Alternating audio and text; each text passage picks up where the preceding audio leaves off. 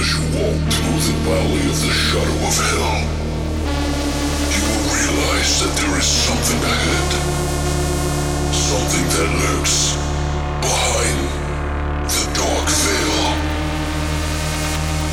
A veil that is beyond our own comprehension.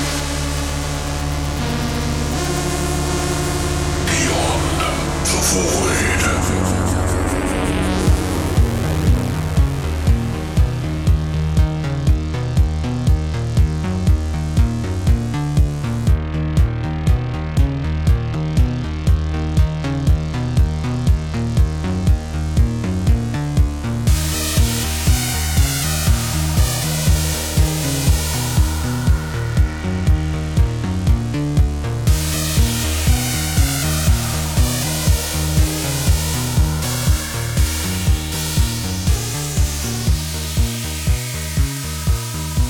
What's up, guys, and welcome back to Beyond the Void.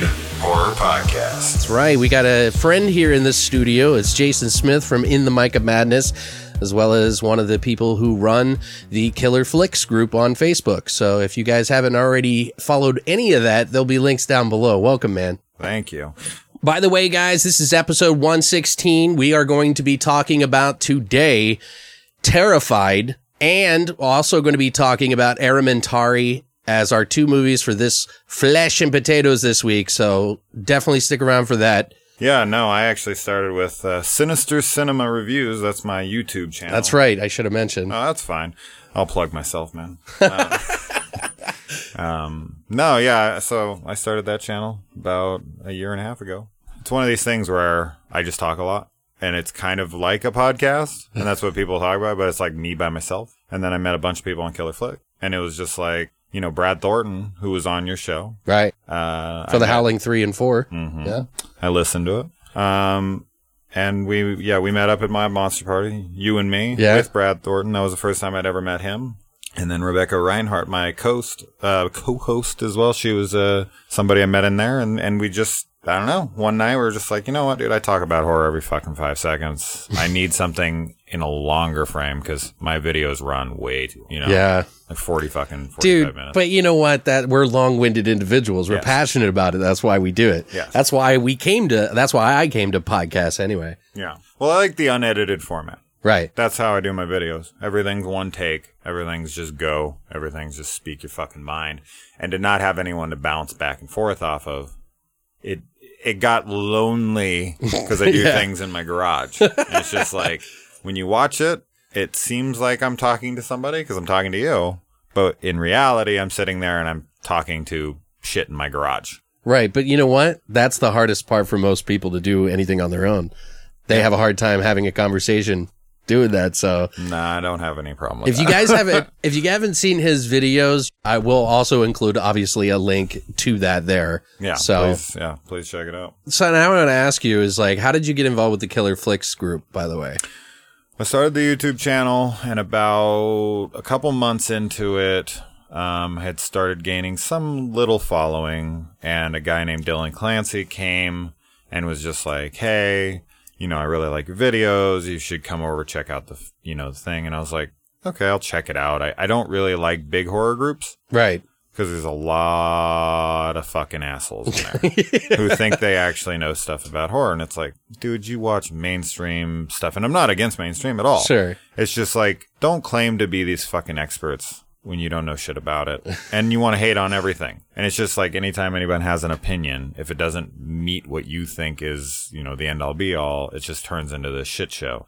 And so I have a very private group that I've had for a very long time Right. because I had a huge falling out in this other group I was in, and I used to be a, a mod in there, and I just I had to eventually because they were like they were making claims that were so beyond my comprehension, like in arguments and like going at me. And when I left, they actually had a 500 comment thread of just ripping me apart. Oh my God. No, it was insane. It was just like a few people who hated That's me. terrible, though. And I ran the group. Like everyone loved me. And then these kind of these guys kind of ran me out of there because I was like, yeah, fuck these dudes. And I took about a I don't know about like 30, 40 people with me and started my own little thing. It's like fuck you guys. Yeah. I'm gonna go start my own group. and I did, and that became Sinister Cinema. Okay. And then I was like, you know, I said this this shit so much. I was like, yeah, I'm gonna just try my hand at YouTube. Fuck it. You know, I have a phone nowadays. So easy. I do everything from my phone. I was wondering. I used to do that too. So Everything. that's all you need. Yeah. You just, need your cell phone. Just the, And a the, the mic. determination and the uh, inspiration to do it. Yeah. and a fucking mouth that never stops. I think more than anything, if you want to start a YouTube channel, is you can't give a fuck what anybody thinks. right. Like, it's not that I don't like my people and that I don't care what they think. It's if they don't like you or, cause I feel like there's this almost a frat initiation at first of people who just blast you Right. to see if you're like worth it. You know, like to see if you can get through that first like six months where mostly what you encounter is people being like, are you fucking retarded? Or, you know, like, you know, my favorite comment, I still, I don't know why this one's always stuck with me, but it was like, you look like a, you look like a cancer patient with a shitty beard. oh my god. I got fish boy, yeah. Yeah. the We fish all- baby boy, or some shit like that. we all get some interesting shit, man. But I just I don't give a fuck, dude. I know I have an opinion that doesn't match a lot of others. I don't give a shit what people think. Right. You know what I mean? There's I will do it on here. You guys are gonna hear tons of shit that I'm gonna say. You're gonna be like, what? That movie's terrible. And I'm gonna be like, no way, man. That's what my channel's all about. Defending films that people hate.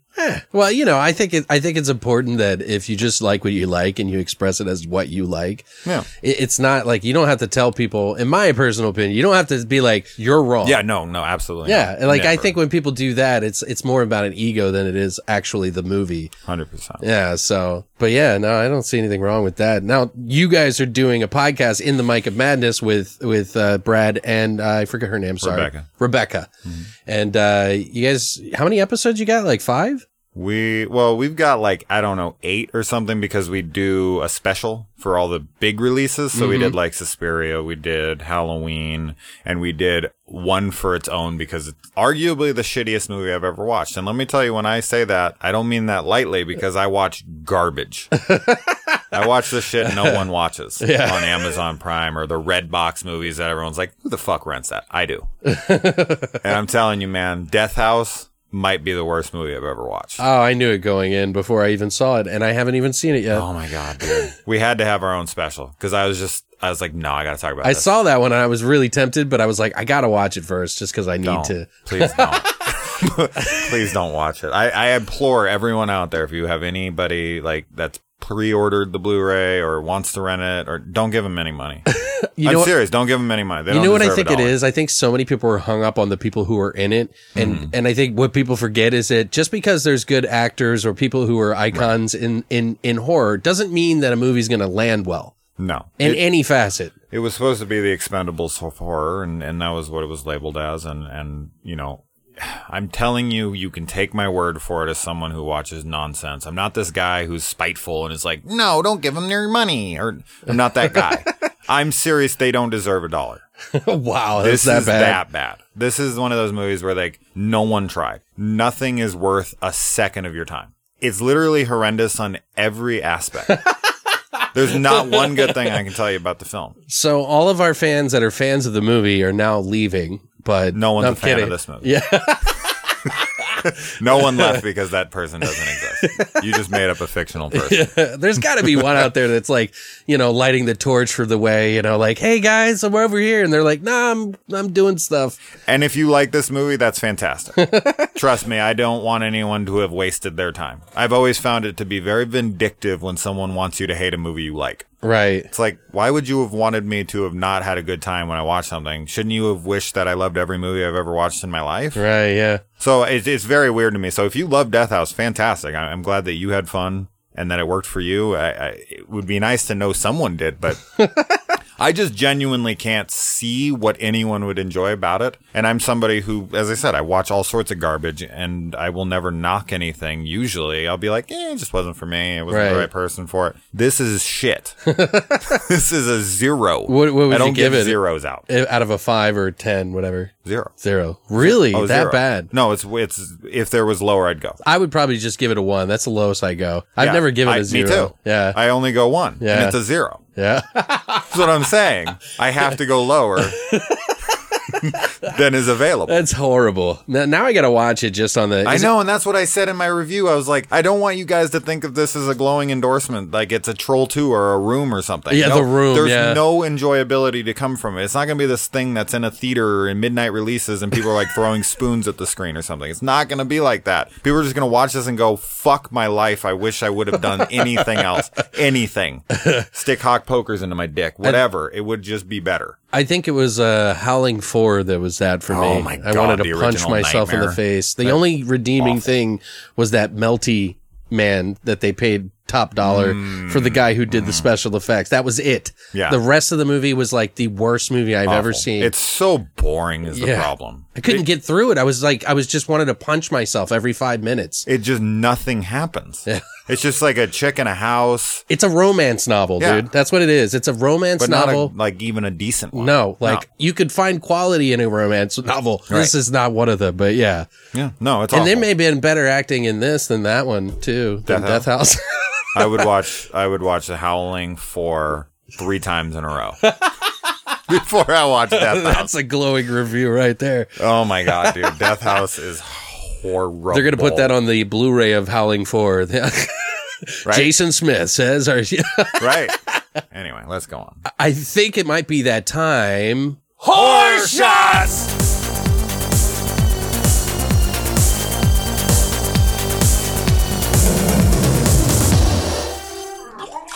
All right, guys. So today we're going to be doing a shot dedicated to the movie Terrified. And uh, without spoiling too much, there is a scene with a dead kid in it. I'll just say that. Who is sitting upright at a table and knocks over a glass of milk. Today's shot is going to be called Dead Kid's Milk. And what's in a dead kid's milk? Well, Me. it actually sounds pretty good to me. it's a half ounce of RumChata, one half ounce of 99 bananas, and a splash of vanilla creamer on top. Now, I can't confirm if this is going to curdle like a motherfucker, so you might want to drink it really fast because unless you love drinking cottage cheese, it might not be a real good thing. But before you take this shot, guys, you're going to want to turn off the lights and try not to spill your fucking drink, you fucking dildo. You fucking. You fucking dildo. Uh, but yeah, guys, I'll tell you what. If one of you takes one of these shots, I will send a care package out to you. But you have to do a video of you actually putting the shot together and actually taking it at, you know, in one video. We'll share it everywhere. So wear your best Sunday dress and, uh, we'll, we'll put it up. But yeah, I'll send you out something worth 10 or $20 to wherever you are. I don't even care where you live. So just do it. Yeah, it'll be worth vomiting into the toilet. drink you have to drink for me because i'm actually cutting out alcohol altogether so um, but yeah i would love to see that guys so if you guys would love to take this dead kids milk shot all you got to do is go to longlivethevoid.com and check out our hashtag horror shots now My 20 year old self is sending you a video right now. that's it for horror shots all right guys so now we're gonna go ahead and jump into our flesh and potatoes of Errementari as well as terrified Right now.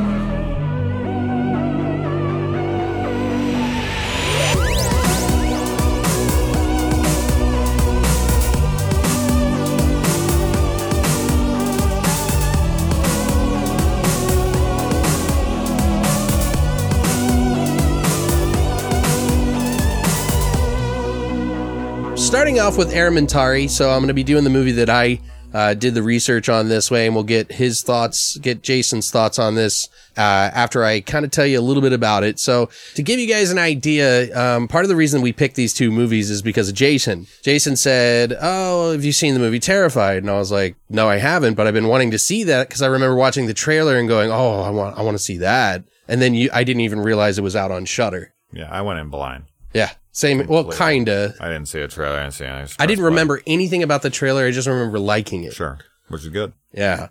So, but this one, the the other movie that we picked was Errementari because I felt like if you guys knew who Alex de la Iglesia is, he's presenting this and and and produced it, kind of uh kind of like how Argento would have produced Lamberto Bava's Demons or something like that. This guy already has a track record of a ton of movies since back in like the 80s and and did a lot of different fucking crazy films all the way up to today, but he's now producing movies as well and that's Errementari. Yeah. You want to know why I I asked you to do this movie over the other one? Why? Because I had no idea how to pronounce that name. and I didn't want to have to say it. You know, I think Errementari came out in 2017 in the film festival circuit. Uh, so, but it hasn't been released to the general public really other than the festivals than right recently, which Netflix picked up this movie. The story is it's based off like an old folk legend, uh, from like some people say it could go back as far as 6,000 years, although they think that Errementari means blacksmith, by the way. And Smith was not a word 6,000 years ago or, you know, however many years ago that they think this is. So But the Earth's only 6,000 years old, man. that's when we started the calendar, right? um, but yeah, it's called also The Blacksmith and the Devil. It's a retelling of an ancient fable about a blacksmith who finds himself battling the devil. And in this story, the blacksmith has captured a demon and lives a life hermit like seclusion away from prying eyes of the townsfolk. All is going well until a desperate little girl, Usue, accidentally stumbles across the devil and unknowingly releases him. man, that was spoiler heavy. Yeah. Well, I mean, the story's out there, and I don't think it's too bad. Now, the director and writer is Paul Urkijo Alijo. Um, this is the first feature film that he's ever done. He's done quite a few shorts before this, and he wrote and that he wrote and directed as well, like Monsters Do Not Exist, El Bosque Negro, and quite a few others. Uh, nothing that I recognize, but I'm sure they're really thick with atmosphere. It also has actors Kandido Uranga, who plays Patxi. Oh, him. Yeah. He's the blacksmith, basically. Yeah. He was in movies that you might not have heard of called Pink Punch, Fragile, Mystical, Baztan, and a new movie on Netflix also called Skin of the Wolf that's out now too. Plus a movie called 70 Big Ones. It also stars Uma Bracaglia. She plays Usue. So This is the only movie she's ever done or anything. Uh, she's really young, so clearly that's why. Uh, it also stars Eneko Sagardoy, who plays Sartael, who is the demon. He was in a movie called When You No Longer Love Me, The Bastard's Fig Tree, The Night Watchman, and The Giant.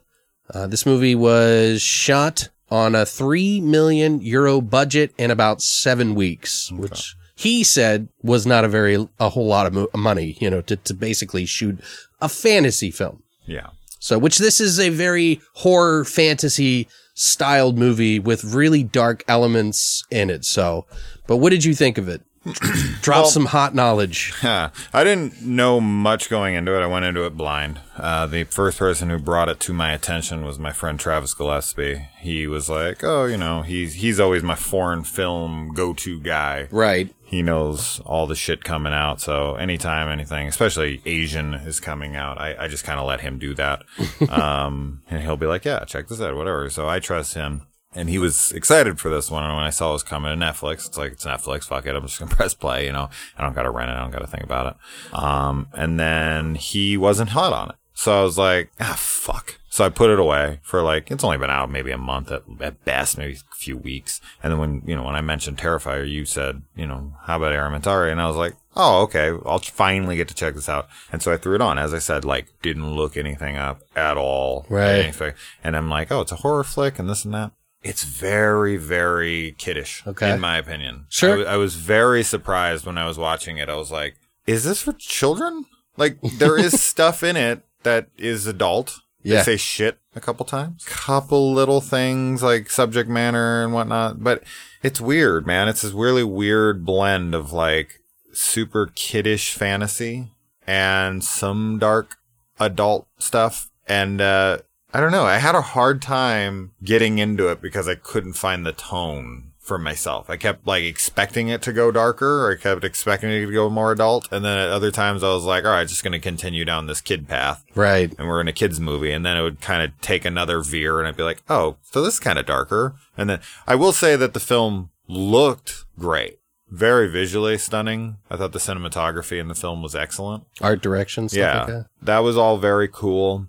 Um, I didn't like the lead Okay. very much. I think that he hurt the film. I think that if this film had a stronger lead here playing the blacksmith, Okay. that I would have dug the movie a lot more. I didn't gravitate towards him. I didn't really care about his character. I didn't really like him very much. So, you know, and I didn't, I didn't see him as a badass at all. Okay. Like yeah. in the slightest. He didn't, he never projected any kind of, uh, you know, uh, intimidation or anything. Evil him. that they kept saying? That they were just like, oh my God, he, you know, the devil himself is afraid of this guy. Yeah. That's literally what they say in the movie. And when I saw the guy, I'm like, it's just some fucking old dude. Like, what, in, is there a moment in this movie that you can remember where he even looks intimidating or scary or anything? Yeah. He just wants a cup of milk, guys. Yeah. Just leave him alone. Right. He just wants some dead cake milk.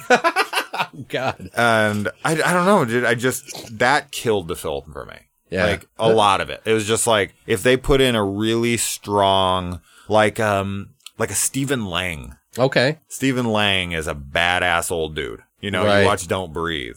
Or you watch like Avatar, or you watch whatever. Like Stephen Lang can bring that like I'm 60, but I'm ripped. Okay. and I'm fucking, I can beat the shit out of you if need be. And you put Stephen Lang in a beard and give him a fucking huge hammer and have him go attack demons. I'd be like, hell yeah, fucking sign me up for this movie. Yeah. You know what I mean? That would have worked. Or, or even a movie, um, Don't Kill It. I don't know if you saw Mike Yes. Mendez's Don't Kill It with Dolph Yeah. Mm-hmm. Lundgren, which I love. Don't kill it.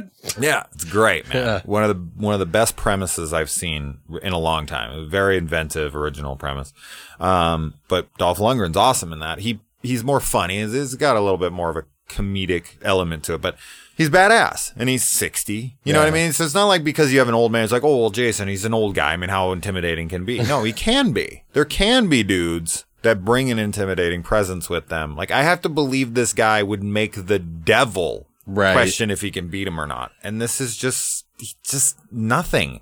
That opening sequence. Like when he's fighting the soldiers and his power seemed to be all over the place in the movie Yeah. like I, was kinda like, how the hell did townspeople take him down? But he took on a fucking like British army by himself. Do you know what I mean? Well, and well, it was only like a couple years. I have between. thoughts on that, but I don't want to spoil it Okay. too too Yeah, much. yeah. Yeah. but it's just he seemed to be all over the place. Um, his relationship with the kid, I didn't buy it enough to believe that he would care to go after after not caring for so long, like stuff like that. So a lot of these things in the movie, they, I guess it was just a very uneven film for me. Okay. Visually looked cool. Okay. And I just, yeah, I couldn't take the character seriously and I couldn't get the tone of it this was adult or if it was fantasy. And I, I can usually do both together, but this one just, it was all over the place. So for me, it's fine, but nothing I would watch again for sure. Well, for me, it's it's a little different. Um, I because I was very much like you when I started watching this movie. For one, I came into from watching Terrified directly before Oh my God. Okay, which Far superior. wait till you uh, hear our thoughts about this, guys. So you're gonna want to stick around. Trust me. Yeah. Um, Errementari, I think, is better than I expected it to be. The first half of the movie. Okay. It ended up better. I sort of kind of expected a, a fable tale, which, you know, it pretty much is. And, and of course, Alex de Iglesia, who did the movie The Last Circus, was just one of my favorite movies by him that he's done. And I love that movie through and through. It had some pacing issues and shit, but it's the right kind of weird and dark. Yeah. And so I was like, uh, instantly, I didn't realize that he didn't direct this. I don't like all of his movies, but it was enough for me to go, okay, I'll, ch- I'll check this out. So that's why I got interested in it right away. Um, I think it's fair to say if you enjoy his other directed films, though, you probably will like this one a little bit to some degree. You may not love it, but I think it, it kind of falls in the same category as like his films, uh, because it has a little bit of a weird thing about it. But like you said, I really do like, I thought the aesthetics, the way it looked, the way it was shot, everything was done in kind of like a very, it's fable esque. Mm-hmm. Like there's, it's not like your normal pacing of a movie, but it also goes in some darker places than you would expect a kid to go. Yeah. So It's a uh, cool movie. I think it's definitely a stark difference between Terrified for sure. So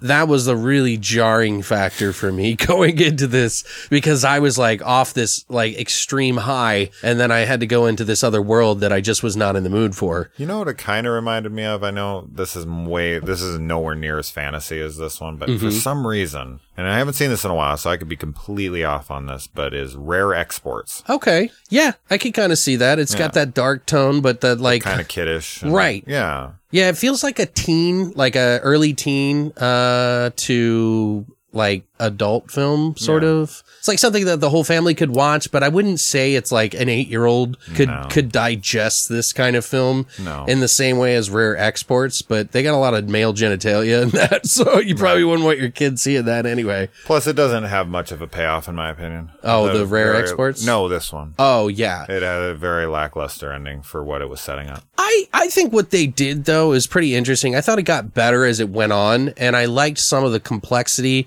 of like what demons are like Mm-hmm. and like the hierarchy that they have there and like Right. what duties they have and and how this guy like got out of hell instead of having to go and like the story. So it, it really there if you see this movie, you're going to be like not knowing where it's going. No. You you kind of do generally, but I think it'll throw you off enough the trail and then it just kind of keeps hopping around doing all these different things like does the girl like him? Does she like the demon? Does you know, it goes all over the place. So you know, it, it's not it's not something I would watch every year or anything like that. But if you know, in five years, if I haven't thought about it in a while, and someone goes, "Hey, you want to watch it?" I wouldn't be like, "Fuck no." No, not at all. It's unique enough that I think people should give it a chance. Yeah, I think so too. And I think it's really well directed. Like for the guy who did it, the he's I don't want to compare him to Guillermo del Toro or anything like that, but it seems like that style because this is a, a movie based on um Basque the Basque language and I think I'm saying that right. B O S Q U E, which is a language that was forbidden up into the 80s in northern Spain that they used. Okay. It was forbidden. You could not use it. You cannot utter it because they wanted to kill the language. Wow. It's a mix between French and Spanish. Okay. So there's parts of France that have speaking of this language as well as, um, some of the, uh, Spanish. So, which I couldn't, like, I was like, is this a Spanish film? Because I thought it was at first. And then I was like, they're not speaking Spanish though. I was like, what are they speaking? And I looked it up and it's Basque. Bossk is a bounty hunter from Star Wars to me. So. I don't know. But guys, if you like fables, you like something a little bit darker with a little bit of a twisty kind of end, and you kind of want to see where what demons do in a regular world, like And it seems to have a decent budget. I mean, Yeah, no, it looks really good. Like He said high production value. three million euros, and I think that guy made magic happen on three million euros. Yeah, so technically, that's like six million US, right? it's about that. Yeah, I would assume it's about double that. Yeah. Yeah, right. No, it, I mean, yeah, it looks fucking great. It looks great. It's Yeah. a very unique concept. You haven't seen a film like it much. Um, I, I absolutely think people should check it out if they seem like that's something that's interesting to them at all, because Right. it's worth your time. It's, on not- Netflix. bad. yeah, it's, it's you don't even have to pay for it unless you. I mean, unless you don't have Netflix. Don't get a Netflix just for this. Yeah, I can point you towards tons of great shit on Netflix that you need to watch before this if you don't have Netflix. It's fucking Right. crazy when people tell me they don't have Netflix. Netflix does put out some good shows. I think this is a decent one to watch. It's not to, you know, if you have some extra time to sit around, watch it, check it out. You might like it, you might not. So it's definitely, I wouldn't, I would say it's definitely leaning towards fantasy, uh, more than, Oh, big than time. horror, but Absolutely. it's got some dark elements I think some people could appreciate. So, but now we're going to jump into some of the spoilers. So if you don't want anything spoiled, you probably want to skip this section. So there was some things that I did like in the beginning. Um, but I was kind of like the beginning, the girl is kind of a badass. Like she's an outcast kid because her mom killed herself by hanging herself. They don't really explain that until later on, obviously. Right. And so you kind of you feel bad for her, you know. She's doing weird shit like fucking hanging out with snakes and fucking drinking the fucking communion wine Right. out in the middle of the forest for no reason. They don't really explain. I was getting a lot of Halloween 4 vibes from the kids picking on her for dead parents. Fair enough, yeah. I can like, see It's that. funny too because they were like singing it as well, like you know, Jamie's an Yeah. orphan, Jamie's an or. I just kept fucking, you know, her uncle's the boogeyman. Who the fuck picks on a kid because their parents are dead? And like the shit they're saying to her is so mean spirited. This is why I'm like, this ain't no kids movie because they're sitting there and they're like, you know, your mom's a whore and she hung herself and she's fucking in hell now burning and Yeah. you're going to hell burn Kids- too. It's like, damn, man, that's be pretty even for up.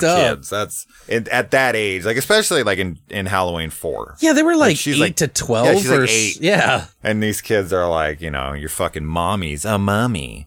And it's like, Jesus Christ, man. and this is obviously takes place like way back. Like Yeah, 1835 is, Is that when what it was? starts, and Yeah. then it's eight years later. So it makes sense. I mean- 1843. you know, back then I I would assume that they would kind of like push people out pretty easily. Oh yeah, they were super religious. Yeah, like Mm-hmm. I mean, they they like fucking thought if you had a headache, you had a demon inside of you. So I mean, if your mom killed herself, then you might be some sort of evil spirit to them or something. I guess. Shit, not even that long ago, we used to treat women for hysteria by fucking doctors fingering women. That's oh how the Jesus! that's how the vibrator got invented. oh my Did you know God! Because it was a more No, clinical. because doctors were actually in order because girls were coming in, they were frustrated and they and they were like they didn't know what to do, so they were they were labeling them in this way, and the doctors would manually masturbate the women to get them off to have an orgasm, what the fuck? and it would relieve them of their stress, their whatever, because. When sex back then, men didn't really pleasure women. And so they were just like, they had all the house chores, they had all this, but they had no release. And so the doc- doctors would jack them off, but the doctors were starting to get carpal tunnel. Oh my God! From- And that's how the cream for your fucking Yeah. arthritis was made. And then they made a vibrator be- just so that they wouldn't hurt their That's wrists anymore. Crazy. And they dude. would jack their clients off with the vibrator. Yeah, that was medicine back in the day. I wish I went to the doctor now and they jerked me off. I know it's ailing Well, they, you. they do know milk what I'm- people's prostates, I guess. be people so. lining up around the block to go to the doctor again. be like, no, not that doctor. You got anyone with uh, maybe like some C's or What about that guy with the flipper hands? yeah? How about yeah, right? You got the nurse over there, the flipper hands. You know what I'm talking It was about? just one flipper, baby. Do you remember the fucking American Horror Story? fucking the freak show episodes? Like where the guy was like fucking dildoing women Yeah, with his flipper yeah, yeah, hands. Yeah, yeah, yeah. Fucking um, uh, Talk about carpal tunnel, huh? right. So back to the kids movie. in the kids movie. Jesus, Jesus Christ. Christ, we're all over the place. I like that she would she would bite back. She would fight Oh yeah, and she would like there was this, like this scene with the little girls and they were like fucking um just like they wouldn't play with her like they they entertained her for a little bit because they were curious there's these two little girls in a cave where this water is it's like i guess where you like I don't know, some sort sort of religious thing. There's crosses everywhere in this movie, by the way, because it's ultra religious times, I think. yeah. Um, but yeah, like the girls are like picking on her and they're like, she's like, your doll's stupid or something like Yeah. that. Cause it's got no head because these kids picked on her, Right. killed her snake Yeah. and threw it over the wall of the blacksmith's fucking house gate or whatever. And, uh, these girls are making fun of her because she's, she's like, she's dead, just like your mom. So fucked up. And I'm like, Jesus. And the girl splashes like the Usue, I guess her name is.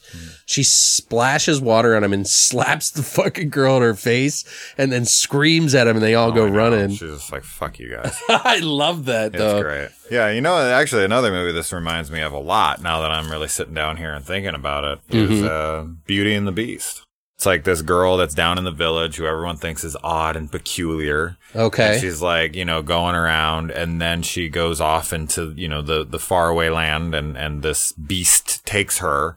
And then all the town folks come with their fucking torches to burn it down after no one seemed to like her in the movie. Right. like, oh, all of a sudden you care about Belle. Right. Like, all of a sudden everyone wants to go. Yes, Gaston wants to be with her or whatever, but it's still like it's one of these things where it's like everyone in the town is picking on this girl throughout the thing, and then once they find out she's up there, they're like, "Well, we're gonna go there and we're gonna kick her ass." I know they're going there for gold too, but they try to make it seem like they're there for her, and it's get the fuck out of here. You're like letting every kid beat the shit out of this kid like throughout the whole movie, and now all of a sudden you give a shit. Right. Yeah. No, that's a good point. I mean, it is kind of similar. I mean, the, the, the overall moral of the story is don't judge a book by a cover, you know, or whatever, because even the girl's misunderstood. Even he's un- misunderstood because he's a supposed evil guy. And really he was doing it for good reasons, even though he kind of hung a baby over the fire, Right. which happens to be Oh, her. yeah. Like, When- what the fuck? When I the mean, story comes out, you're like, okay, this is interesting, guy. yeah, like Yeah. I was like, Jesus Christ, you just see the shadow, you don't see the baby or This anything. is a foreign movie. yeah. That's how you can tell. It's something like that.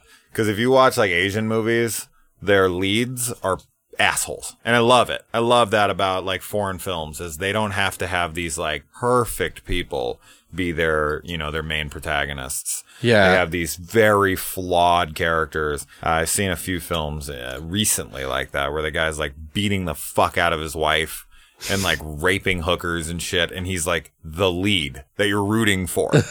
you're like, Jesus. that would never fly in America. But they do do that in this. Yeah, that's kind of Yeah, similar. this guy's a total piece of shit. Yeah, Yeah. but but not in the sense that you would think. Like like you said, oh, this guy's supposed to scare the devil. No, like God, he no. is not. He's, He's not, not like scary. kicking babies every five seconds as like a, a fun pastime. He's not No. putting him on the fire just to smell the flesh. Right. He's like like that's evil. Like what he did was just a human being being fucking out of control and fucked up. Like you know, it is Well, he evil. goes into reclusion because of what he did, right. more than anything. And this is his redemption story. Did they even say what the fuck happened to his wife and why he decided to like he was like caught by some soldiers, right? There was a war, like a Basque war of some sort, like some sort of uh I forget well, he came war. home from the war, Right. and his wife had been knocked up by another person.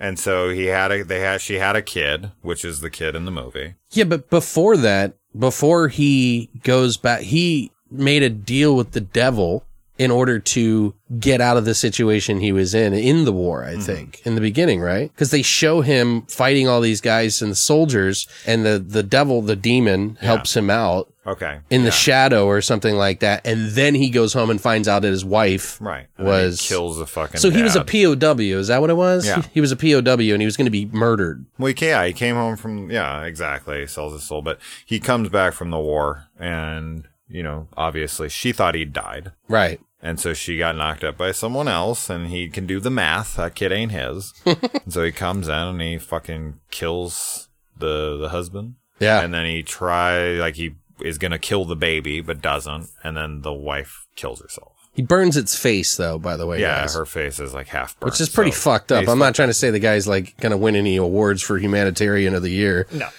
No. So he's like kind of her pseudo stepfather who burned her in a fire when she was a kid in a in a rage, a, a you know, a jealous rage. Right. Yeah, this is our hero, people. That's who we're rooting for. He's not the hero we wanted. He's the hero we needed. Yeah, he's the hero we deserve because we're terrible people. Um. Oh God, dude, there's so many silly fucking things in this movie that was just like, okay, really. One of the things that stuck out too was like how many people, especially the demon, how many times can you fall for the bear trap trick? Yeah, that was a little too much, It's but like, dude, again? He It- tried to run out of the house, got caught in a bear trap, then gets put back in the thing. Then he tries to run out of the house again and gets caught by another bear trap. It's like, look down.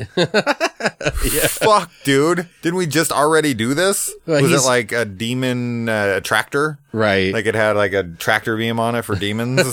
you tried to leave it like like ran across the lawn at you. That'd be great. Like a bear trap running. like a fucking Pac-Man. Yeah, like Pac Man. Oh man. I mean, I wouldn't put it the past this movie Yeah, almost. it would have put the bump the whole movie up for me for sure. the demon that's supposed to go and pick this guy up. And then when he gets out a couple of times, he steps on that bear trap. But you find out later on that he's just a bumbling idiot in hell, even.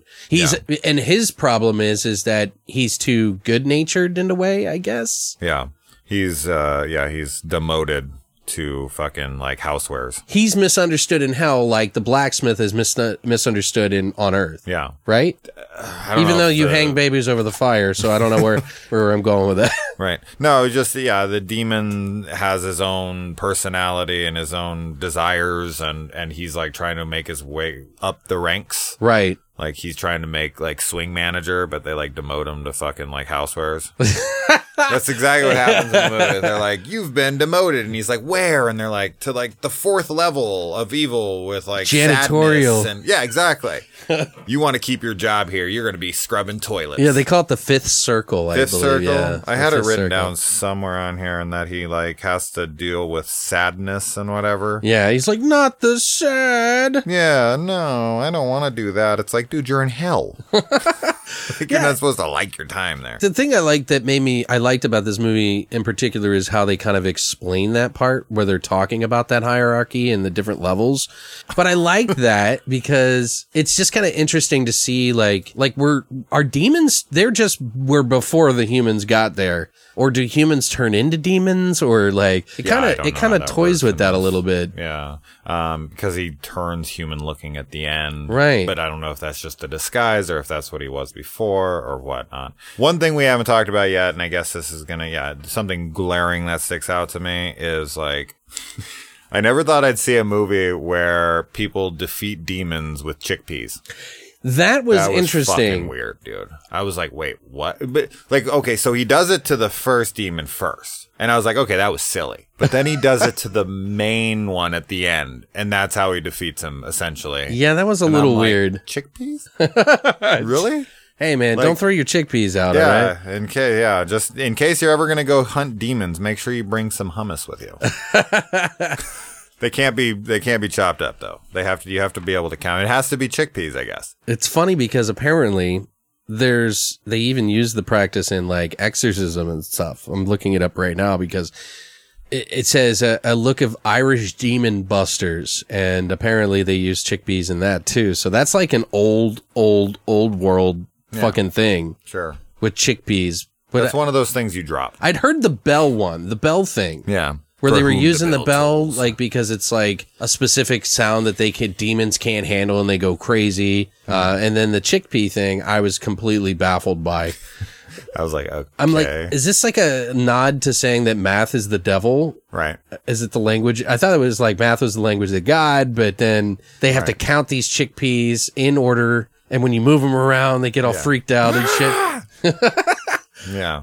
Uh, it's interesting though. It's It was, yeah. I never seen it before. I always ask for fucking new things and I got it. yeah, it's pretty old though. Right. No, I know, but I never seen it. I never heard of it before. I was like, what the fuck is going on? I did find it funny. The only mo- moment that there was some bonding at all in this movie between them is when they're torturing the demon together and Right. laughing. I was Which- like, that's fucked up. So I know watching a kid torture a demon, and it's kind of like sick yeah, a little bit. It was funny though. I felt bad for the I did. demon. I did too. I was like, "Damn, man, let him off. Let up off him." But then I'm sitting there like, "Wait, don't they just torture people in hell all day, every day Right. for millions of years?" Well, They want him. you to feel bad for them, so that then you get him. He got him out of there. Yeah. that's why the girl got lured into it and then didn't. She was like, "Can you talk to my mom in hell?" Right. And he's like, "Well, there's a lot of people in hell, but yeah, I'll fucking talk to her if you let me out." Yeah, that's the message of this movie, man. No matter how bad you are, somebody might be able to get you out of hell as long as they have chickpeas. No, did you notice that like nobody fucking let that girl down from the ledge? Like she just they just pushed her into the fire with that shit. Like, yeah, your mom killed herself. She's in hell. Yeah. Like fuck off, you dumb bitch. You know, like what? Right. Like nobody, not even the fucking preacher or whatever the hell he was. I don't know what denomination it was. I would assume Catholic, so priest. Mm-hmm. He didn't even really let her off the ledge. He said, "Well, yeah, bad people go to hell. That's just the way it is. Like no sugarcoating it. She's a she's in hell."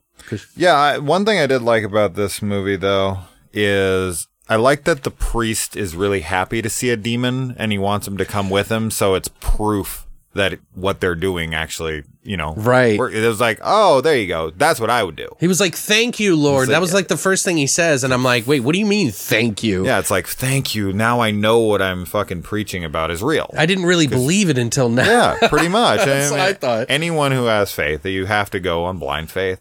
And until you see a demon, until you see God open up the sky and talk, it's like, I'm not a hundred percent. You know, and so seeing that, I like that that's brought up like, oh, fuck, yes. Like, I'm vindicated. I, I gave my whole life to this and, and now I know it's real. I just, I thought that was neat for them to actually bring that up. And he was like, no, no, you you need to go with us so you can prove to everybody. And I want to be the guy who is the proof, who brings in like the argument once and for all that this shit I like real. that too. I like just the conversation about the whole fucking idea of it. So it, it is interesting to just put these demons out in the middle of the world and they're not supposed to be seen. Like that's a, that's a bad thing in hell, by the Right. way. If you show a human that you're a devil, then you've, you've done something wrong. There's rules, man. yeah. There was a rule that we never got to find out about. Yeah, this is like that that behind the scenes look at the Right. at like yeah, the stuff you're not supposed to talk about in a movie or something. Because I think that's essentially what a lot of like possession stuff is supposed to be. Right. It's like a demon doing what it's not supposed to be doing. You're not supposed to take someone over. You're not supposed to go into Regan's body. You're not supposed to try to take people over. Right. You're supposed to stay down in hell and whatnot. And they're coming up here and they're doing something. Father, like, whatever his name is. Yeah, Merrick. Is it Father in which one? This in one? Or well, he's in the first one, the one that jumps out the window Oh yeah, yeah. in the Exorcist. I was saying, but yeah, Mhm. that rule set is kind of interesting to kind of like kind of trivialize the whole rules of demons and take the this. I mean, there's no scary shit in this whatsoever. No, no. So no. it's really kind of just like uh interesting to find out the the fascination of all the like different inner workings. So Yeah, it says not supposed to expose itself or it interferes with the physical world. That I think is a good explanation of why it rarely happens. okay, Because otherwise, if demons were able to possess people, then why aren't we seeing it all over the place all the time? Right. Like there should be people possessed like crazy all the time anytime they do these bad things. But if it's actually like you're not supposed to do that, yeah, if that's like a you know a no no in the demon world, then it would explain why there's so few actual possessions out there in the world ever. Yeah, and, and the way I always see it in like ghost shows and stuff like that, they always talk about it as though that you know being alive is like them trying to get out of hell in a way or something. Right? They're using you as a vessel. Yeah, To to get themselves out of hell. to exist in that plane of Right. existence. You have something they want. Yeah. Life. This is totally not like that, but No, but it, it, it I like that it's addressing that he's not supposed to show himself. right. Um, and as I said, that kind of explains why Well, they kinda- this isn't happening all the time. Yeah, and they and then when the little girl comes in and sneaks into uh, the blacksmith's fucking house, his well guarded. 50 million crosses everywhere, spikes, bear traps, everything everywhere house. He presents himself as a little boy at first. Yeah. which is to trick her into letting him out. Well, you got to remember, man. Back then, no one had Netflix. No one had. no one had anything to do. So you make like They 10 didn't even have crosses a day. TVs. No, they didn't have anything else to do. But they tell stories, and that's what these fables probably. This is Netflix back in the day. Fables. Yeah, no, I yeah, it's funny to think about that. Like, it's like, oh, how the fuck? This guy has so much stuff. It's like, dude, he had nothing better to do. He's by himself too. He doesn't even have friends. He doesn't leave the house. He's just making crosses. Right. That's all he does all day. He's a blacksmith. Did you catch on to the dandy being a demon pretty quick? No, I don't No. think there's any indication. Did you? I kind of knew when he didn't want to go in the gate. Oh, okay, I was like, why wouldn't he want to go in the gate? Like, there's something up with that. okay. Because he was like, no, no, no, no, I don't do any of that work. You guys do that. You go in and make sure it's safe. But then if he was scared of the crosses and it, and it, it scared him, because you could tell they put the crosses on the outside of the gate. So I was like, are they trying to keep something out or in? It could be both. Well, That's yeah. what I kept thinking. I'm Right. like, okay, so maybe the dem- demon would come in or he's got it trapped because they talk about him being trapped. It could be a woman screaming in the middle of the night, but it was actually, it could be a demon. Right. That was the, the story the townsfolk were telling. But then you find out there is a demon and it's keeping him in so he can't escape as well as coming in. So I don't know. I guess that's just a loose part of the story. The dandy's like the wolf in Pulp Fiction, right? He's like the cleanup guy. Yeah, kind of. Well, if you send in the wolf, that's all you had to say. Um, but the dandy turns into a demon. I thought that was kind of cool. Like his face does some weird thing. He's like look like a fish for a second, Right. First, He kinda- because a it- lot of them has like fish features when they get to hell. Like a lot of there's a lot of cool looking demons. It totally reminds me of Spawn though. Okay, yeah. That's why when I think The of it, effects. yeah, the Okay. the special effects and just the, the the fact of them being in hell because they go to hell. If you guys are listening past this and you haven't seen it, but yeah, he turns into a full fledged fucking like stand up giant Yeah, demon. huge. Yeah, it's pretty. It's impressive. It's CGI, I think. So It's cool. I dug it. And then yeah, and then they uh, take the girl down into hell, yeah. and he's got to go down there. Well, she gives Um, up her life. That's another complex thing that children probably wouldn't be able to handle is that she gives up her soul, which is weird because I always, see her mom. yeah, so she could see her mom. He's like, I'll take you to see your mom. And then he stabs her with the pitchfork Yeah, and kills her. Yeah. And she, I was like, that's kind of dark. yeah, it's dark. They didn't show her die, like getting stabbed. No, a lot of stuff's done in shadow. Right. But it was still cool. And then when they go down there, well, the, the blacksmith obviously wants to go down there to get her because she saved him Right. by intervening, right? I'm not sure how the hell like he got the bell to go with him. That's what I was thinking But too. They put it on a cart and then all of a sudden he's got it in a bag over his shoulder. I like how like he's carrying it over his shoulder and he could barely carry it. He's like heaving it uh, like as as hard as he can. And then when he sees the demon, like he throws it to his side and he just runs with it. Right. Like yeah. in one hand, I'm like, wait, wasn't it over your shoulder and like thousands of pounds? It's made of pure gold. And then when he Yeah. sees something, he just runs with it in one hand. I'm like, huh. that, that there's no way that a man could carry a bell that heavy. No, no, no, especially this guy. But Yeah. he's, you know, he, he scares the devil, man. He's, he's tough. Yeah, but then I don't know. It sets this whole thing up like, oh my god, he's gonna go down and he's gonna fight the devil in hell. And it's like he throws chickpeas on the ground. The thing goes down. It's like a fucking scene from like a Jim Henson movie. right. You know, it feels like Labyrinth or something. He like goes Yeah, down. And he's like one, two, three, and then the fucking like goes right past the guy. Right? I don't even think he kills the guy. He uses the bell on him. He uses the bell, but does he die? And they don't show anything. They just Yeah, they don't show it. they show him l- tilting it back, and you see Alistair the yeah, and then he demon, hits the thing, and then he hits it, and then you just see like that's it, and then the doors open. And then he walks through, and the movie's over. right? And I was like, we don't get to see him go down there. We don't get to see like the reunion between the mom, the daughter, and the thing. Like none of that is explored at all. I bet you if they had about five million more, Right. we would have seen that. Right. But I think because they didn't have that budget, and this is what we can afford. Yeah. Thank you. Good night.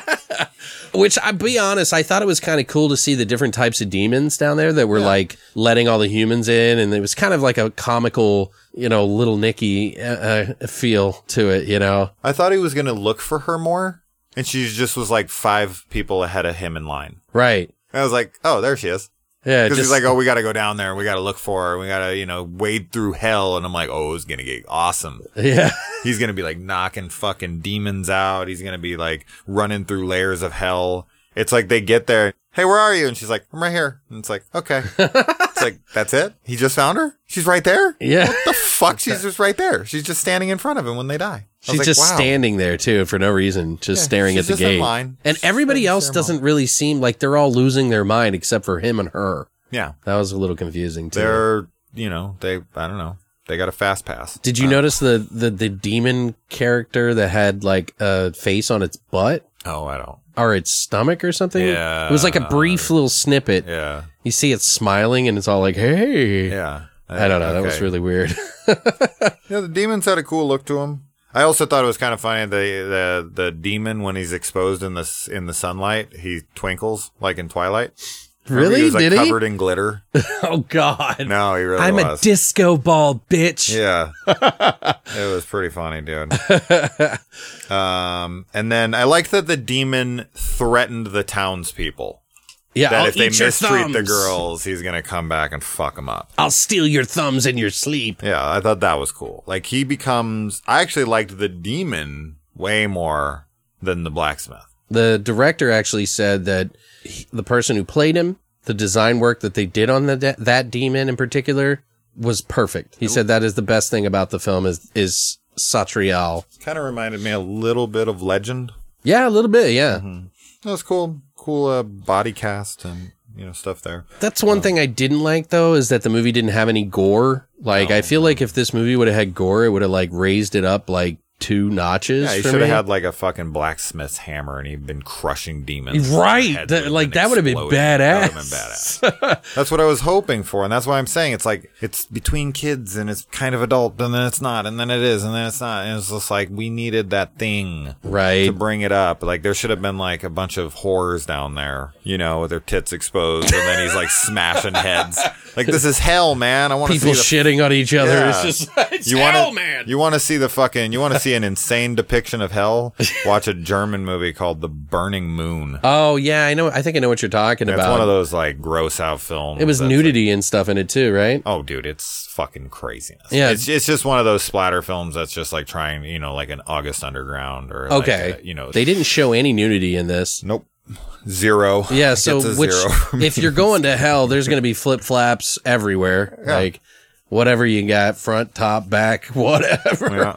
So I don't know. I think I think it's still kind of cool, but yeah, when you put it in the light of like, hey, they could have had this like awesome fight scene and shit instead of just making it a kids fable. Uh, yeah, I think I think you're right. But if you're gonna make it a kids movie, a kids fable, make it a kids fable. well, and You and know what I mean? And the thing is, is that this is actually a tale that was collected by the Brothers Grimm. Okay. So, but it wasn't made by them. And this goes all over Europe, by the way, too. So it's interesting to see that, you know, like this is probably even darker tale than what they told. And I, you know, it's dark-ish. You know, it'd be like a darker version of Disney's like Snow White or something, you know, cause they, the Brothers Grimm always made them really dark. Yeah. And then Disney took them and spun them into fucking like kid shows. Right. The director said that he grew up in, uh, in a Basque community Sure. and wants to uh, continue telling tales of the you know the like folk tales. Yeah. So his next film is literally going to be if he gets the funding. He said he's like if this one does well, then yeah, I'm going to do another movie about folktale uh, from my from where I grew up. Yeah. So I don't know. I mean, if you guys like this one and there's more coming, you know, Potentially. I think I think it's not as good as something like Alex de la Iglesia, who goes a little bit more buck wild. Right. Uh, like the Last Circus is a little more gory and Mm-hmm. fucked up. So, but you know, It's worth a view. yeah, I think so. And what we'll do now, we'll jump into the last movie, which is Terrified, and uh, of course, Jason did the work on this. so- There was, there, I mean, yeah, it was funny because he was like, "Oh, do some work on this movie," and I'm like, "Sure, okay, I'll go look."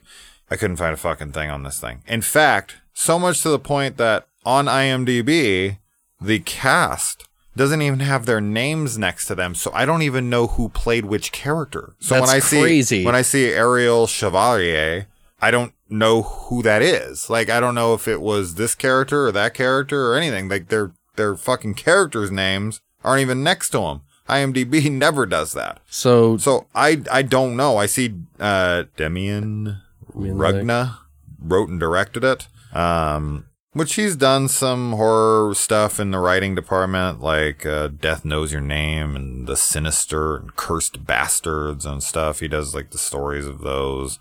Um, as far as directed, the only things I really could find was, uh, you know, he directed Cursed Bastards, but he also did The Last Gateway, and you don't know what or who you're talking to. I don't know which ones of these are really horror. I know that the Cursed Bastards one is, but I want to say that you don't know who you're talking to is like comedy adventure. Yeah, it is.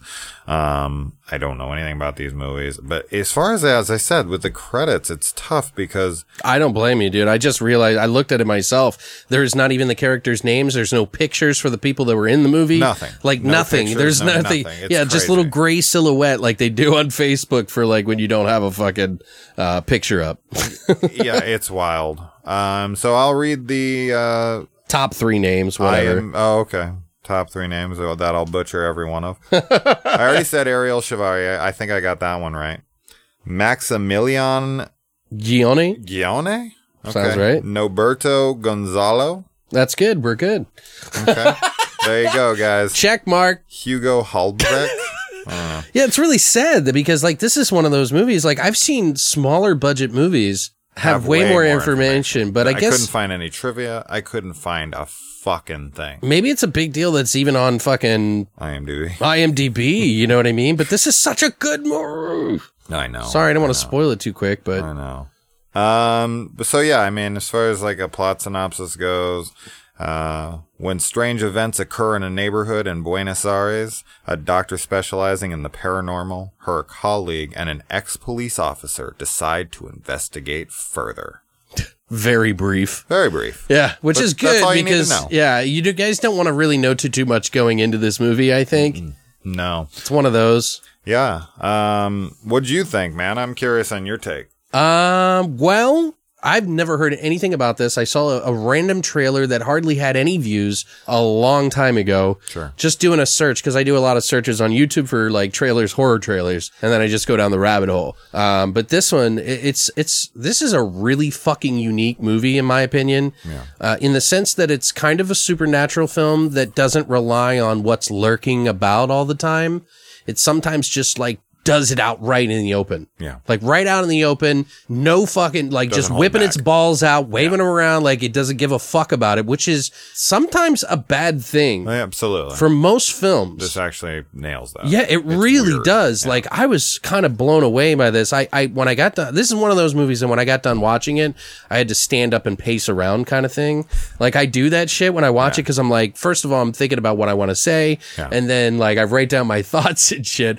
But it just it this is a suspenseful fucking movie from start to finish. Yeah. And it doesn't all this stuff that they do in this movie kind of feels like it's like whatever it is that is in this film and I don't want to spoil anything and even if you saw it it would be hard you'd be hard pressed to figure out what the fuck really is going on anyway because they don't spoil anything for you in the story it's really just a mystery the whole fucking time Right. uh, unless there's some sort of legend that I don't know about from Argentina, I don't know, but I don't know. I got a, a little bit of a like vibe that there was something toying with people in a brazen way. And I love that aspect of it because it's so out in the open that like anything goes. It doesn't matter who's in the story. It's going to present itself to you and put you in the and, and bring you to its fucking hell, which is awesome. I love that. Um, in times like some of the, the creature effects and stuff like that kind of reminded me a little bit like, like one of the creatures or whatever you want to call it is, I don't want to spoil it, but it kind of reminded me of a cemetery man or AKA Dellamorte Dellamore. Um, just the style a little bit. Um, very loosely, but it just kind of reminded me that the characters in this movie, I think, are really enjoyable. Uh, for me, it was the cop. The cop in this movie is not only, he's like the most least experienced person of the happenings that are going on in this movie because there's technically professionals that you kind of get an idea, have an idea of what's going on and have some sort of like Understanding. Yeah. like a group or something. Mm-hmm. Like they're not like, you know, all officials that work for the government. They're just like paranormal investigators almost Right. that just have an idea. But his role, the cop's role, has a sympathetic sort of like rationale for the viewer Right. to He kind of bounce off of and like flip out and also kind of in a comedic way a little bit. A little bit. Yeah. Yeah, I don't think it was like too over the top. It- No. It, was really good. This it was really well. Almost zero comedy. Right. But just his reactions to all the shit that's happening. realistic. I was like, that's how I would be. Yeah. Like, what the fuck? Why are you guys acting normal? Right. Like, what the fuck is going on right now? Out of here. right. But uh, I don't know. When I watch this movie, it, it puts everybody through the ringer. Pretty much nobody's off bounds. It's unrelenting. It doesn't stop. Doesn't matter who's involved whatsoever. It just it just creates this complete sense of uh, I don't want to say panic, but suspense. Yeah. And the atmosphere in this movie is so fucking thick, Thick. Yeah. and I love it. I don't it, like. I don't know what it is, but some and, and in I don't know if I I don't really remember the music too too much in this. No. It just had one of those more traditional scores where it was like It has a couple stingers and right little bit of, but very little music. like building of that sound and stuff. And I usually pay attention to that, but I was just like locked. Almost like white noise, and there's like nothing else. Like it's Or like yeah. that ringing in your ear Yeah, that you get, like that kind of sound. which actually kind of goes to the Funes character. Right, the cop Mm-hmm. he's referring to.